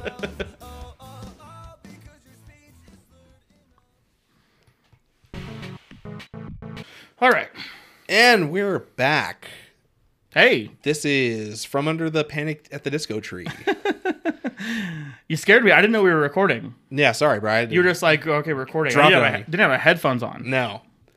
Um, so yeah, w- uh, you know, we in the last segment, in the last segment of season two, episode one, we kind of broke down uh, the early years and a fever you can't sweat out. Um, and we're not, you know, we're gonna we're gonna kind of slam through the next like 15 years of this band. You are going to. I'm not going to. Yeah, You're like, taking the reins on this one. like we were screaming at each other at the beginning of the episode. There was maybe a slight confusion about what this episode was gonna be about. Right. I will tell you, it was never going to be the hardcore episode because Eric told me this is the Panic at the Disco episode, and then from there we just we were we had to decide. I told what- you we are gonna do a fucking fever you can't sweat out, and then you you're like, I'm gonna do the whole fucking discography of Panic. Um, that is not. that's uh, the exact opposite. Of what listener, happened. I will post the the screenshots from the texts in the show notes if you. want They'll to be heavily edited. Do not. that's he, probably true. He controls the means of production. He ha- he controls all the social media. Do not. Whatever he posts will not be real. It'll be a picture of like me like sucking a dick or something. yeah. It's like Eric, I'm so horny for you right now. Jesus Christ! Thanks for this fucking motorcycle zooming by. I'm getting, It's my neighborhood. Sorry, downtown Las Vegas, buddy. You're, we're in the heart of the heart of the city. yeah. We're right by the old Bishop Gorman. Yep. the now defunct Bishop Gorman. All right, so um, yeah, we're, we're I'm gonna I'm gonna kind of lead Eric through like uh, the rest of this band's history. Take me on a journey. So let's go. I Um, do know. So before we go, I I do know. So I'll be able to jump chime in on certain aspects of the the second album. So um, if you want to go, I'll. But please don't. I uh, Oh, this okay, is gonna well- be like me speaking So- in like it like I'm just gonna be talking. I want you to be totally silent. okay, I'll shut the fuck up. no, please don't do that. don't do. I'm afraid you'll be spiteful and actually do that, and I'll look like an idiot. yeah, well, well, if it makes you look like an idiot, I'll do it then. Okay. Um, so a fever you can't sweat out. Uh, s- important, successful, great record. Right. Time to start recording the next record. Mm-hmm. Um, they rent a cabin in New York, That's not true. in Nevada. Yes. Excuse me. Um, okay, dickhead. I would just say you you tell me you know the whole fucking history, and then the first words you say are fucking wrong. What do you want me to say? Just let it be. You say things Let that it are be. wrong. you say things that are wrong in this record all, or on this uh, uh, podcast. I've never all said the anything time. wrong about Brandon Urie at all. So they rent out this cabin in the beautiful state of Nevada. Yep. uh, and they basically have uh, a, a genius plan uh, constructed by a bunch of 17 year olds. Hey, let's do a bunch of drugs and drink a whole bunch and be forced to, forced to be in the same room with each other for three months and write a record. So fucking stupid. It is an unmitigated disaster. It- the The working title was called Cricket and Clover. Yep. Um, there's really there, there's like videos of like a live performance of one or two of these songs that never got like the the songs never got recorded. They Mm-hmm. just were kind of demoing them in live performances. Um, they basically wanted to. The, the record was insanely ambitious. Right. Uh, there's interviews where Spencer talks about how he was going to make a drum kit out of like plastic and egg cartons. Yeah, he's like, I, I, I, we don't want to use any real instruments. there were there weren't going to be any guitars. It was basically just going to be like this show tunes record. like Blue Man Group. So as much credit as we gave them for being like teenagers who kind of were really ambitious and like created this like record that really no one had heard before, Yeah. um, they were given way too much rope and they hung themselves. yeah, absolutely. Um, they go back and they're like, okay, we have to kind of start writing a normal-ish record. Mm-hmm. Uh, enter pretty odd, pretty period odd. Mm-hmm. Um, the main, the biggest hit off this is nine in the afternoon. oh, I like that song. No, you don't. It's a radio. s- oh, No, you don't. I'm, listener, I don't like this song. That song, It's a radio song, right? It's a, that's that's Yeah. how I know it. Do you I want to play it real quick? Yeah, I'll, I'll play talk it. about the idea of nine in the afternoon drives me nuts. There is no nine in the afternoon unless you live in fucking Alaska. Oh, I guess that's true. I was like, yeah. All right, we'll play a little bit of Nine in the Afternoon. Hold on one second. Um, it's a beautiful song. It's my favorite song ever recorded. Mm-hmm. Uh, this record is not a flop, but it's it, it is a it's a it's a sophomore slump. Yeah, absolutely. It's their um, you know Green Day's Insomniac uh, kind of flopped after Dookie. This is their Insomniac. It was not an incredibly successful. You know who didn't flop? Fallout Boy on their sophomore album. Oh no, they were even bigger, bigger and better, Knocked baby. out of the fucking park. Um, so a couple things happen in the fallout of Pretty Odd. Mm-hmm. I oh, I want to say quickly. I listened to Pretty Odd. It's it's not a bad record. Okay. I think it's probably my favorite Fallout or uh, not Fallout Boy Panic at the Disco record. really? It's okay. inc- it's heavily, heavily, heavily inspired by Sergeant Pepper's. I could see that. It's i- i- if you listen, to you'll be like, this is just this is just Sergeant Pepper's. They were just trying to create a Sergeant Pepper's ripoff. when I first heard Nine in the Afternoon, do you ever listen to Doctor Dog? Yes. Yeah, it reminds me of like a doc, like a like if emo kids try to do like a Doctor Dog album. Yeah. There's a song on it called "Folking Around" or something. that's from the uh, the, that's supposed to be on uh, the Cricket Cricket and Clover. You Yeah, it, it sounds like it. Yeah. Um, it's basically just like a bluegrass song. want me to play a little bit of that? Yeah. Uh, I, I can't get myself to being like I like really I really like the song, but Yeah. it's the one song that stuck out. I was like, ah, this is But in time we all forgot and we all grew. if you can like separate Panic at the Disco from this, and it's like this is just First time it was a song. Yeah, it's sort of like a our character I don't want to say like a what's his name? The guy that just died. Uh, Gordon Lightfoot. Oh yeah. Yeah. Oh yeah. I I R.I.P. Gordon Lightfoot. I yeah. I, I when I saw Gordon Lightfoot died, I like just threw on Gordon Lightfoot Shuffle. Pretty odd. Uh, it's it, uh, I I just to pay my respects. I wasn't there. There weren't a ton, ton of songs. Oh, I did was- you actually do that? Oh, no, I really- yeah, yeah. no, I like Gordon Lightfoot too. Yeah. Um. So yeah, uh, pretty odd is not a it's not a flop, but doesn't perform very well. But a couple important things happen in this era. Um, the kind of thing that's not super important is uh, uh, Ryan Ross leaves the band, but more importantly, I- they drop people- the the exclamation point from their band, from the name of the Oh band. yeah. Well, no, it's still on Spotify. It's still on there. Okay, so there is a reason why. Do you want what were you what were you gonna say? Mm-hmm. I, I was just gonna say that the uh, I guess I don't I, I only just know because of obviously the podcast. The Panic at the Disco fandom very much misses Ryan Ross. yes. As sort of like the the Pete Wentz of the band. Uh huh. Uh, I think after they after he departs, like they're sort of like they go in a direction that people aren't really used to, or that, Yeah. not that they, they really want. So Yeah, I mean, Yeah. you know, these for uh, a fever you can't sweat out and pretty odd are similar thematically. You Mm-hmm. can kind of they feel like the same band. After pretty odd, it it turns into something entirely different. It is Right. not. It does not feel like the Panic Disco uh, that we know. But uh, so quick note on the exclamation point. Uh, leading up to this record, they decided to take the exclamation point out okay. for no real reason. I, I don't. I think they maybe So they bring it back in afterwards. yeah. So immedi- okay. immediately after pretty pretty odd is the only record that does not have the exclamation point Oh, interesting. because now Brendan's in charge, and Okay. Brendan's like now it's ex- like I didn't he we're probably a didn't want serious band. yeah we didn't get we didn't want to get rid of the the exclamation point in the first place. Now we're locked in. Um, are we getting that weed whacker in the background? yeah. Are you, listener, are you hearing the the, the, the weed whacker? Hold on. Let me, let me. Can I stop you for a second? Okay, Uh, We got to talk about something that I don't think you and I have talked about off mic or Mm-hmm. on mic that is related to Fallout Boy. okay. Crinal. Try You know what crinal is? No, Are you serious? no, I don't know what you're talking. So a couple days ago, uh, Fallout Boy had released a special edition variant of uh, "So Much for Stardust" called Crinal. oh, your Sam showed this to me. They had it's a special edition uh, vinyl album which Mm-hmm. uses uses tears taken from one Peter Kingston Wentz. there are fifty like fifty made period Okay. fifty made. Uh, I didn't hear about it until I was like on the way back from San Diego. So I couldn't like apply. For, I couldn't try to get one of these. Uh huh. Can you imagine the fucking discog price on this shit? Like after it's one of fifty, Yeah. and it has fucking tears from like the like a band member in it. I just want Andy's. Uh, It's come yeah, Cum- his- cumnal. his- the baby batter variant. right, of course. But no, like that's that's insane. Like it, I, it sold out in minutes, obviously. But yeah, uh, Crinal, that's a thing, listeners. We know what it is. I am sorry we didn't get one. I want one really bad. My bad. Uh, what does this have to do with Panic at the Disco? No, it's just about Fallout Boy, the band Fallout Boy that, that this podcast is about. Um, either way, Krynal, go on about Pretty Odd. Sorry.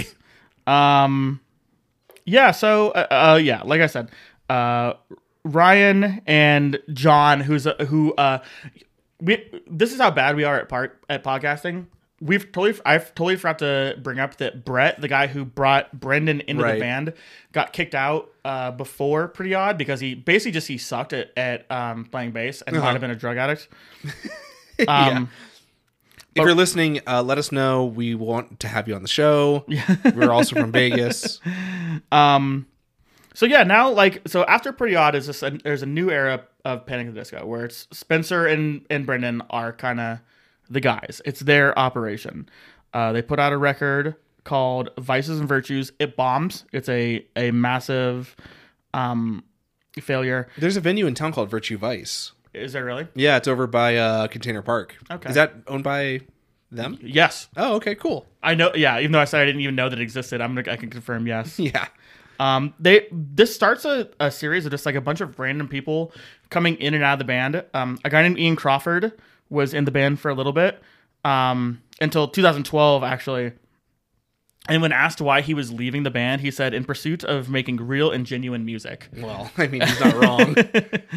Um, so uh, they're in limbo a little bit. They're still like a decently they're they're popular, but their newest vir- vir- Vices and Virtues kind of bombs a little bit until they announce uh, too weird to live, too rare to die. Eric, you are your you are our pop culture savant. Do you know where that's from? it's from Hunter S. Thompson. It is. It's from Fear Fear and Loathing in, Las, Vegas. So you know now they're they're doing the Killers thing a little bit, where they're now where they're really making Las Vegas kind of part of their brand.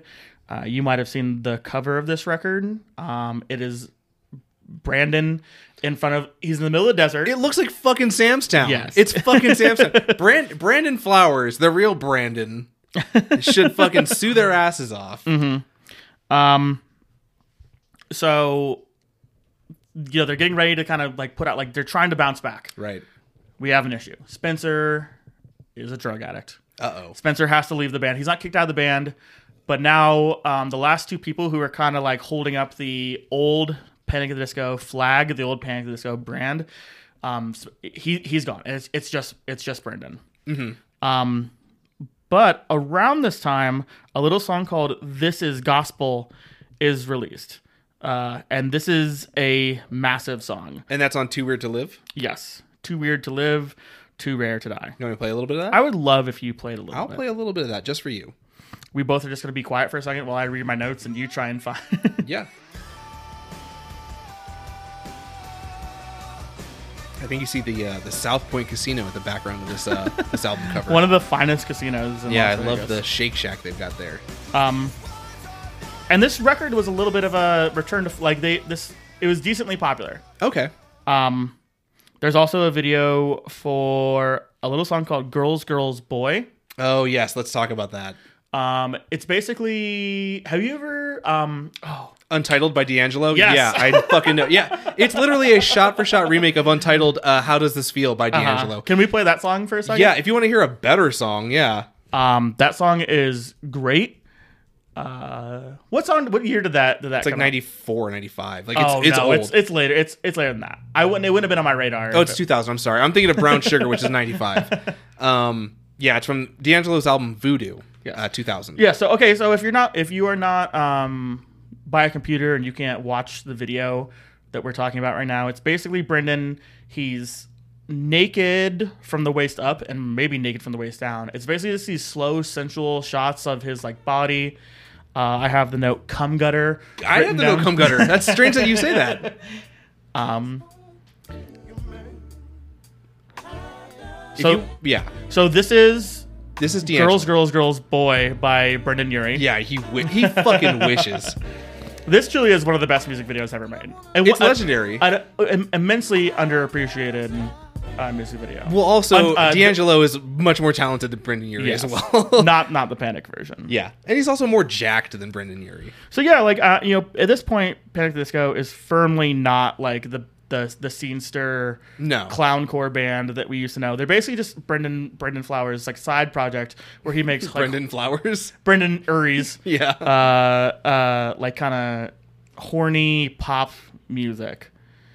Uh, also, listener, if you want to hear more of D'Angelo, he had an album out in 2014 called Black Messiah. It's actually really, really good. Is that his is that his most recent release? Yeah, it's his most recent release. It's very good. Um uh, let's fast forward to Death of a Bachelor. uh, it's it's such a stupid title. it's about him getting married. Oh God. again and Go this is fuck why yourself. like this is why panic disco is not incredibly fun to talk about because there's a very short-lived moment like where they're actually like a band where like it's a, a collaborative effort Yeah. it, it very quickly just turns into the brendan the Brendan Urie- Urie show. Uh-huh. um uh death of a bachelor i had to double check this is their most successful record really? but there's no like massive hits like you, you think of pan- like their transcending hits Victorious is, was a big radio hit though. it, it was yeah, but I don't Yeah. think it's not it's not quite the same level as Nine in the Afternoon or This Is Gospel or even High Hopes. You know, this is. Mm-hmm. oh yeah, High Hopes. Yeah. But apparently, uh, uh, Death of a Bachelor is their most successful. well, just by Spotify streams, like the biggest song from Death of a Bachelor is this song called House of Memories, which I don't think I know. Now, do you want to play a second? Yeah, I'll play a little bit of it. Yeah, maybe maybe it'll jog my memory. I was. Nope. Take my picture now, shake it till you see it, and when your fantasies become your legacy. Yeah, and I mean, Yeah. you don't need us. You don't need us to tell you. This is just like drum machine, uh, electronic, like pop music. Nothing wrong. I mean, look, he. I don't think he's even coy about it. Th- Yeah, he's it's just a trying- business. It's- He's just trying to make like radio Yeah. hits at this point about his personal life. It's, um, hey, more power, more power to you, Brendan Flowers Yuri. Um, he the band goes on a short hiatus because he performs on Broadway as the lead character in Kinky Boots. I was gonna say he sounds like he'd be like a kinky boots kind of person. I don't even know what Kinky Boots is. Kinky- Kinky Boots is like a um, it's like a trans uh sh- play. Okay. So it's like it's like kind of character. uh, It follows a character who's like in the process of like, transitioning. Mm-hmm. I think uh Neil Patrick Harris also did Kinky Boots. Oh, good. Nice. Yeah. yeah. Doogie Howser. Doogie Howser. It's crazy. Um, quick. Uh, when I was a kid, like Doogie Howser was such a big deal. What? Do you not? no, I was there when you were a kid. I was not there, but I I was around. I was alive You at were the same looking time. through the window. Yeah, do you not remember like gold Doogie? dust. Do you, do you not remember watching like Doogie Howser? when No, you I were- watched Doogie Howser. I don't remember it being a big thing. It felt like a huge show. yeah, well, And now, like, then, like, he's done so many, like, obviously, Starship Troopers are Of course. our favorite The movie, greatest of all time. movie of all and time. then, goddamn, how Harold I and met Kumar. your, how I no. Harold and Kumar is where he kind of came back because he was like a child star that was like sort of on the outs. Yeah. and then he made that cameo in Harold and Kumar, and then people were like, "Yeah, get this guy and shit." I mean, this is just more. Tra- like he's done so many things Right. since then. It's Absolutely. crazy that like you know. I would argue that um, How I Met Your Mother is like his biggest. Oh, absolutely. you know, yeah, so- Uh-huh. all those fucking douchebags on that show made so much fucking money. yes. Okay, so Kinky Boots, the brief hiatus, and then he comes back, and they um put out a record called. Uh, Is it Pray for the Wicked? Pray for the Wicked. Okay, great. I mean, Um, I, to be fair, I've got Spotify right in front of me, Yes. so And I just have a uh, yellow legal pad that I'm reading off. Of. Um, uh, There are a lot, lots of things inspired. it's like, "Hey, look, I made, hey, look, my made it" was like also on that album. uh, on uh, the Bachelor record. No, Pray for the Wicked, which Oh, is why okay. I was like, "Oh, this is a pretty big album." Yeah, um, I mean, this is also has high hopes, Oh, okay, which yeah, is it like does. high hopes. The last time I checked, has 1.3 billion, Billion, yeah. streams. You're right. It is by far the biggest thing they ever did. It came out in 2018. It sounds like a Fallout Boy song. I was at a Porta Subs, my Mm-hmm. Yes. favorite sandwich shop, and I was like, "Carly, look, it's Fallout Boy," and it was High Hopes. Do you remember texting me about this? Yes, I do. Yeah, this is we had we had just kind of started recording the podcast, Right. And you were like, you were really happy because you know we'd maybe recorded one or two or three episodes, we're gonna be big podcast stars. and you're like, you know what? I think it was after the very first episode. uh huh. you were like, "They're playing Fallout Boy," um, and I responded a little bit, little, a little bit later. I'm like, "Oh, that's so cool. What song?" And then you didn't respond for four hours, and you were like, "Sorry, I smoked too much weed. It was actually Panic at the Disco." Yeah, it sounds like me. Um, yeah. So High Hopes is a massive, massive song. That's huge. Yeah. Um, the record is in, the the Pray for the Wicked is inspired by his time on Broadway. Um, he kind of has like this weird coming back to faith thing. Okay. I watched a couple interviews where he's like, "I'm not Mormon. I'm not uh, part of the, the Latter Day Saints." Right. Which we also should we've been dead naming Mormons this entire time. They You are no- have. I've not. they are no longer called Mormons. They're just called the Church of the Latter Day Saints. Is that what they uh, like officially? I think so. Yeah. Oh, interesting. Okay. If you're if you're a Mormon or an, or a Latter Day dickhead, um, reach out to us. I'm gonna and- edit that out. Uh, Um, and let us know uh what is dorktripod at gmail.com. what is the preferred um Nomenclature. yes. Yeah. Uh, he also does a song for The Greatest Showman. Oh, the Hugh Jackman made Yeah. a, a movie of that. You ever watch that movie? no. Movie Corner. Movie corner. No, Um, no. I had this coworker uh, who was like super weird for a lot of reasons, Okay. but one of the main reasons is he would- he found a way to bring up The Greatest Showman every day that I ever worked with. What? He- What? Wait. Wait. What? What restaurant? Is this Atomic? I don't want to say, Oh, okay. uh, because, but he Was it Skyler? Shout out to Skyler, Yeah, bro. We miss big you, dog. bro. We miss you, Um, bro. uh, yeah, he just uh, he just would get really emotional and talk about like the The, Hugh Jackman movie yes. of this. He's like, it's so Weird. beautiful. He'd say like, I think Hugh Jackman is just such a beautiful soul. I really think everyone should watch this movie. he's he's a beautiful man, which Yeah. he is, but he's just horny for Hugh Jackman. Yes, too tall to be playing Wolverine, by the way. True. He's like six one. Um, Do you remember the the fantasy football league, the Hugh Jack Maniacs? Fuck that team. I don't edit that out. All right, I Fuck won't. you. Fuck the Hugh Jack maniacs. Um, Jesus. fantasy football corner. Okay, so uh, you know they're on top of the world. He gets uh, Brandon gets featured on a Taylor Swift song Oh, does he? Okay. called "Me." I don't. Uh, I'm not a I'm not a Taylor Swift fan. You'll have to ask uh, listener Alex for that. oh, is oh is he a, a big Alex fan? loves fucking Taylor Swift. Not my jam, but you know what? I'm not gonna yuck his yums. I'm not gonna I'm not gonna shake the beehive that is the the the, the Swifties. I can't. We c- the podcast would not survive that. Yeah, I mean, uh, yeah. So, uh, Panic at the Disco slash Brendan Urie, they're the same. It, it's it, it's just basically his side project now. They're on top of the world um, until we get to 2020. Okay. And this is where things start getting really iffy. Do you know anything about this? Do you know? Oh do yeah, you know- 2020 there was like a big pandemic happening. um, a pandemic in the Panic at the Disco fan base. okay. So, I have to backtrack a little bit. There's this guy Zach Hall. Okay. he apparently was a security guard for them like way back in the day even he's, he had been with uh, brendan and panic from day one Oh okay. uh, he eventually got promoted to kind of like a conciliary like he's basically Consigliere. Consi-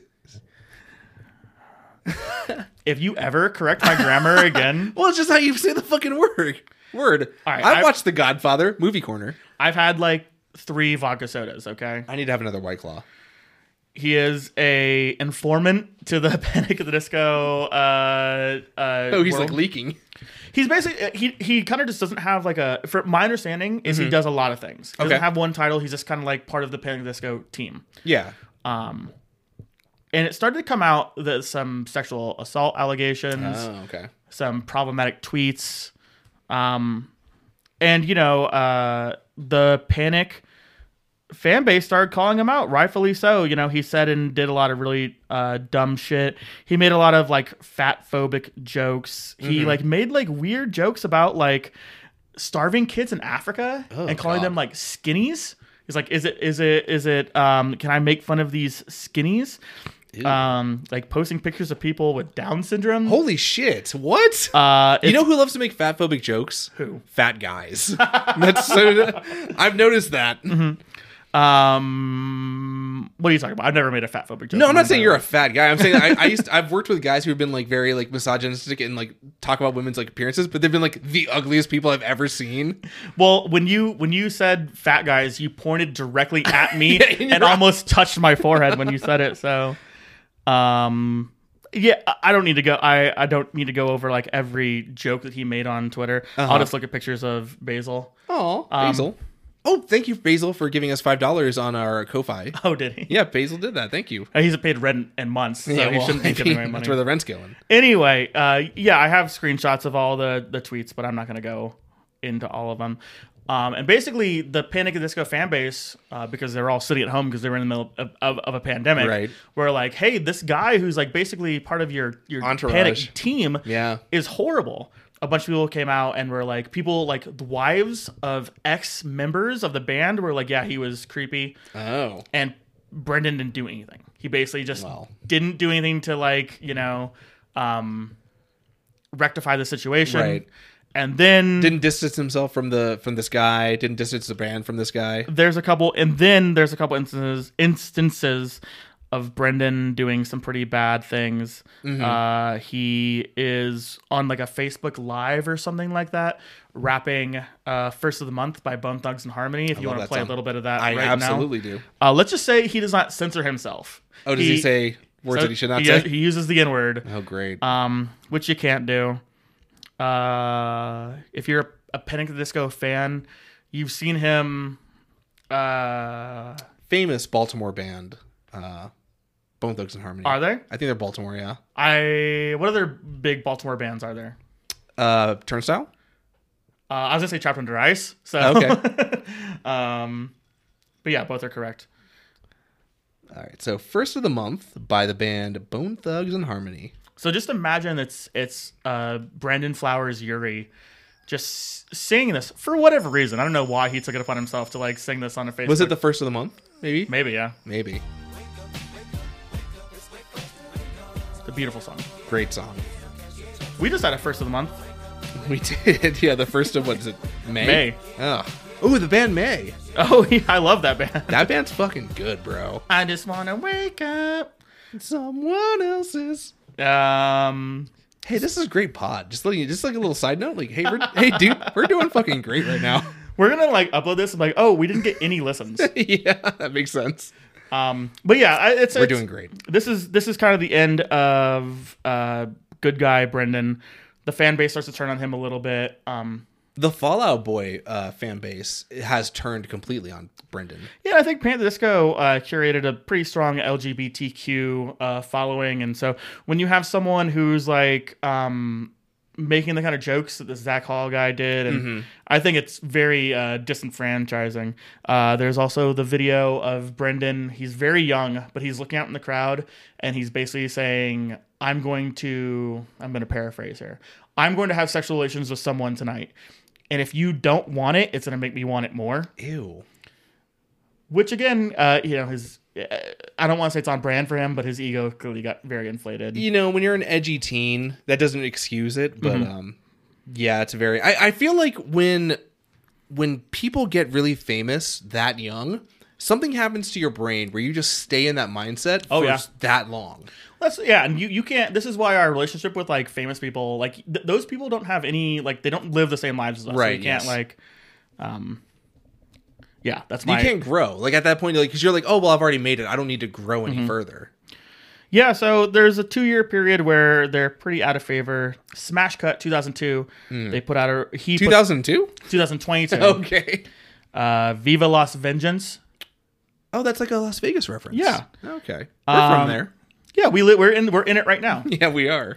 They I'm go- never leaving, bro. I fucking love Vegas. They go on a tour. I think it's just a domestic tour. I know because my sister, uh, shout out to Carolyn Scarda, um, posted a bunch of uh, in- Instagram stories one night because she saw them at like T-Mobile Arena. um, Home of the Golden Knights. Yes, Our Vegas hockey team. Good luck out there against the was it uh Oilers. Oilers. That's right. We just won game one against the Oilers. Fuck you, Leon Dreisaitl. You can score four goals every night. We'll just score six. Six, bro. Um, so yeah, they they uh, they they go on tour in 2002 and 2000 2003. Um, they're supposed to have a European tour in 2003, but what happens? Uh, Fallout Boy decides that they're gonna reunite and completely ruins Panic at the Disco's career, Good. um, which is a, a a popular. I saw a lot of people tweeting this. I don't really uh, people saying that that uh, Fallout Boy made forced Panic at the Disco just to break up. I think just like No, I think Brendan Urie forced panic that's gonna break up. Um, the only real response I saw from Brendan was that he is getting ready to have a kid. and Right. decided, I don't want to do this anymore. So did you did you so we were actually I think we were filming like our or not filming we were recording our first or second episode Mm-hmm. when they broke up. Um, we didn't talk about it on the show, but afterwards, like I guess the the people that left were like I think it was just like the bass player, or the guitarist. Okay. He was like, yeah, uh, Brendan Urie is a fucking asshole. He would do shit like shoot pellet guns at me like on stage, and I couldn't say anything about it because it's like Uh-huh. oh this is my fucking job. Like Mm. this is the guy that's paying me for you know playing. Yeah. He's like, yeah, he he'd do stuff like Brendan Yu- Yuri will shoot you with a pellet gun on stage, and then you have to be like, haha, you got me, dude. He's like, yeah, I got you, fucker. Like that kind of shit. So, like, Brendan Yuri, probably a shithead. Like, I would never want to hang out with this guy. Yeah, and w- one of the last notes I have written down about Panther Disco is like we, you know, we love Pete. We love Pete. We Wentz. love Pete. but we give him we give him his dues when he does something. We give him a little cringy or a little weird. We're like, He wants to cry into an album and make Ex- a crying exactly. wall. yeah.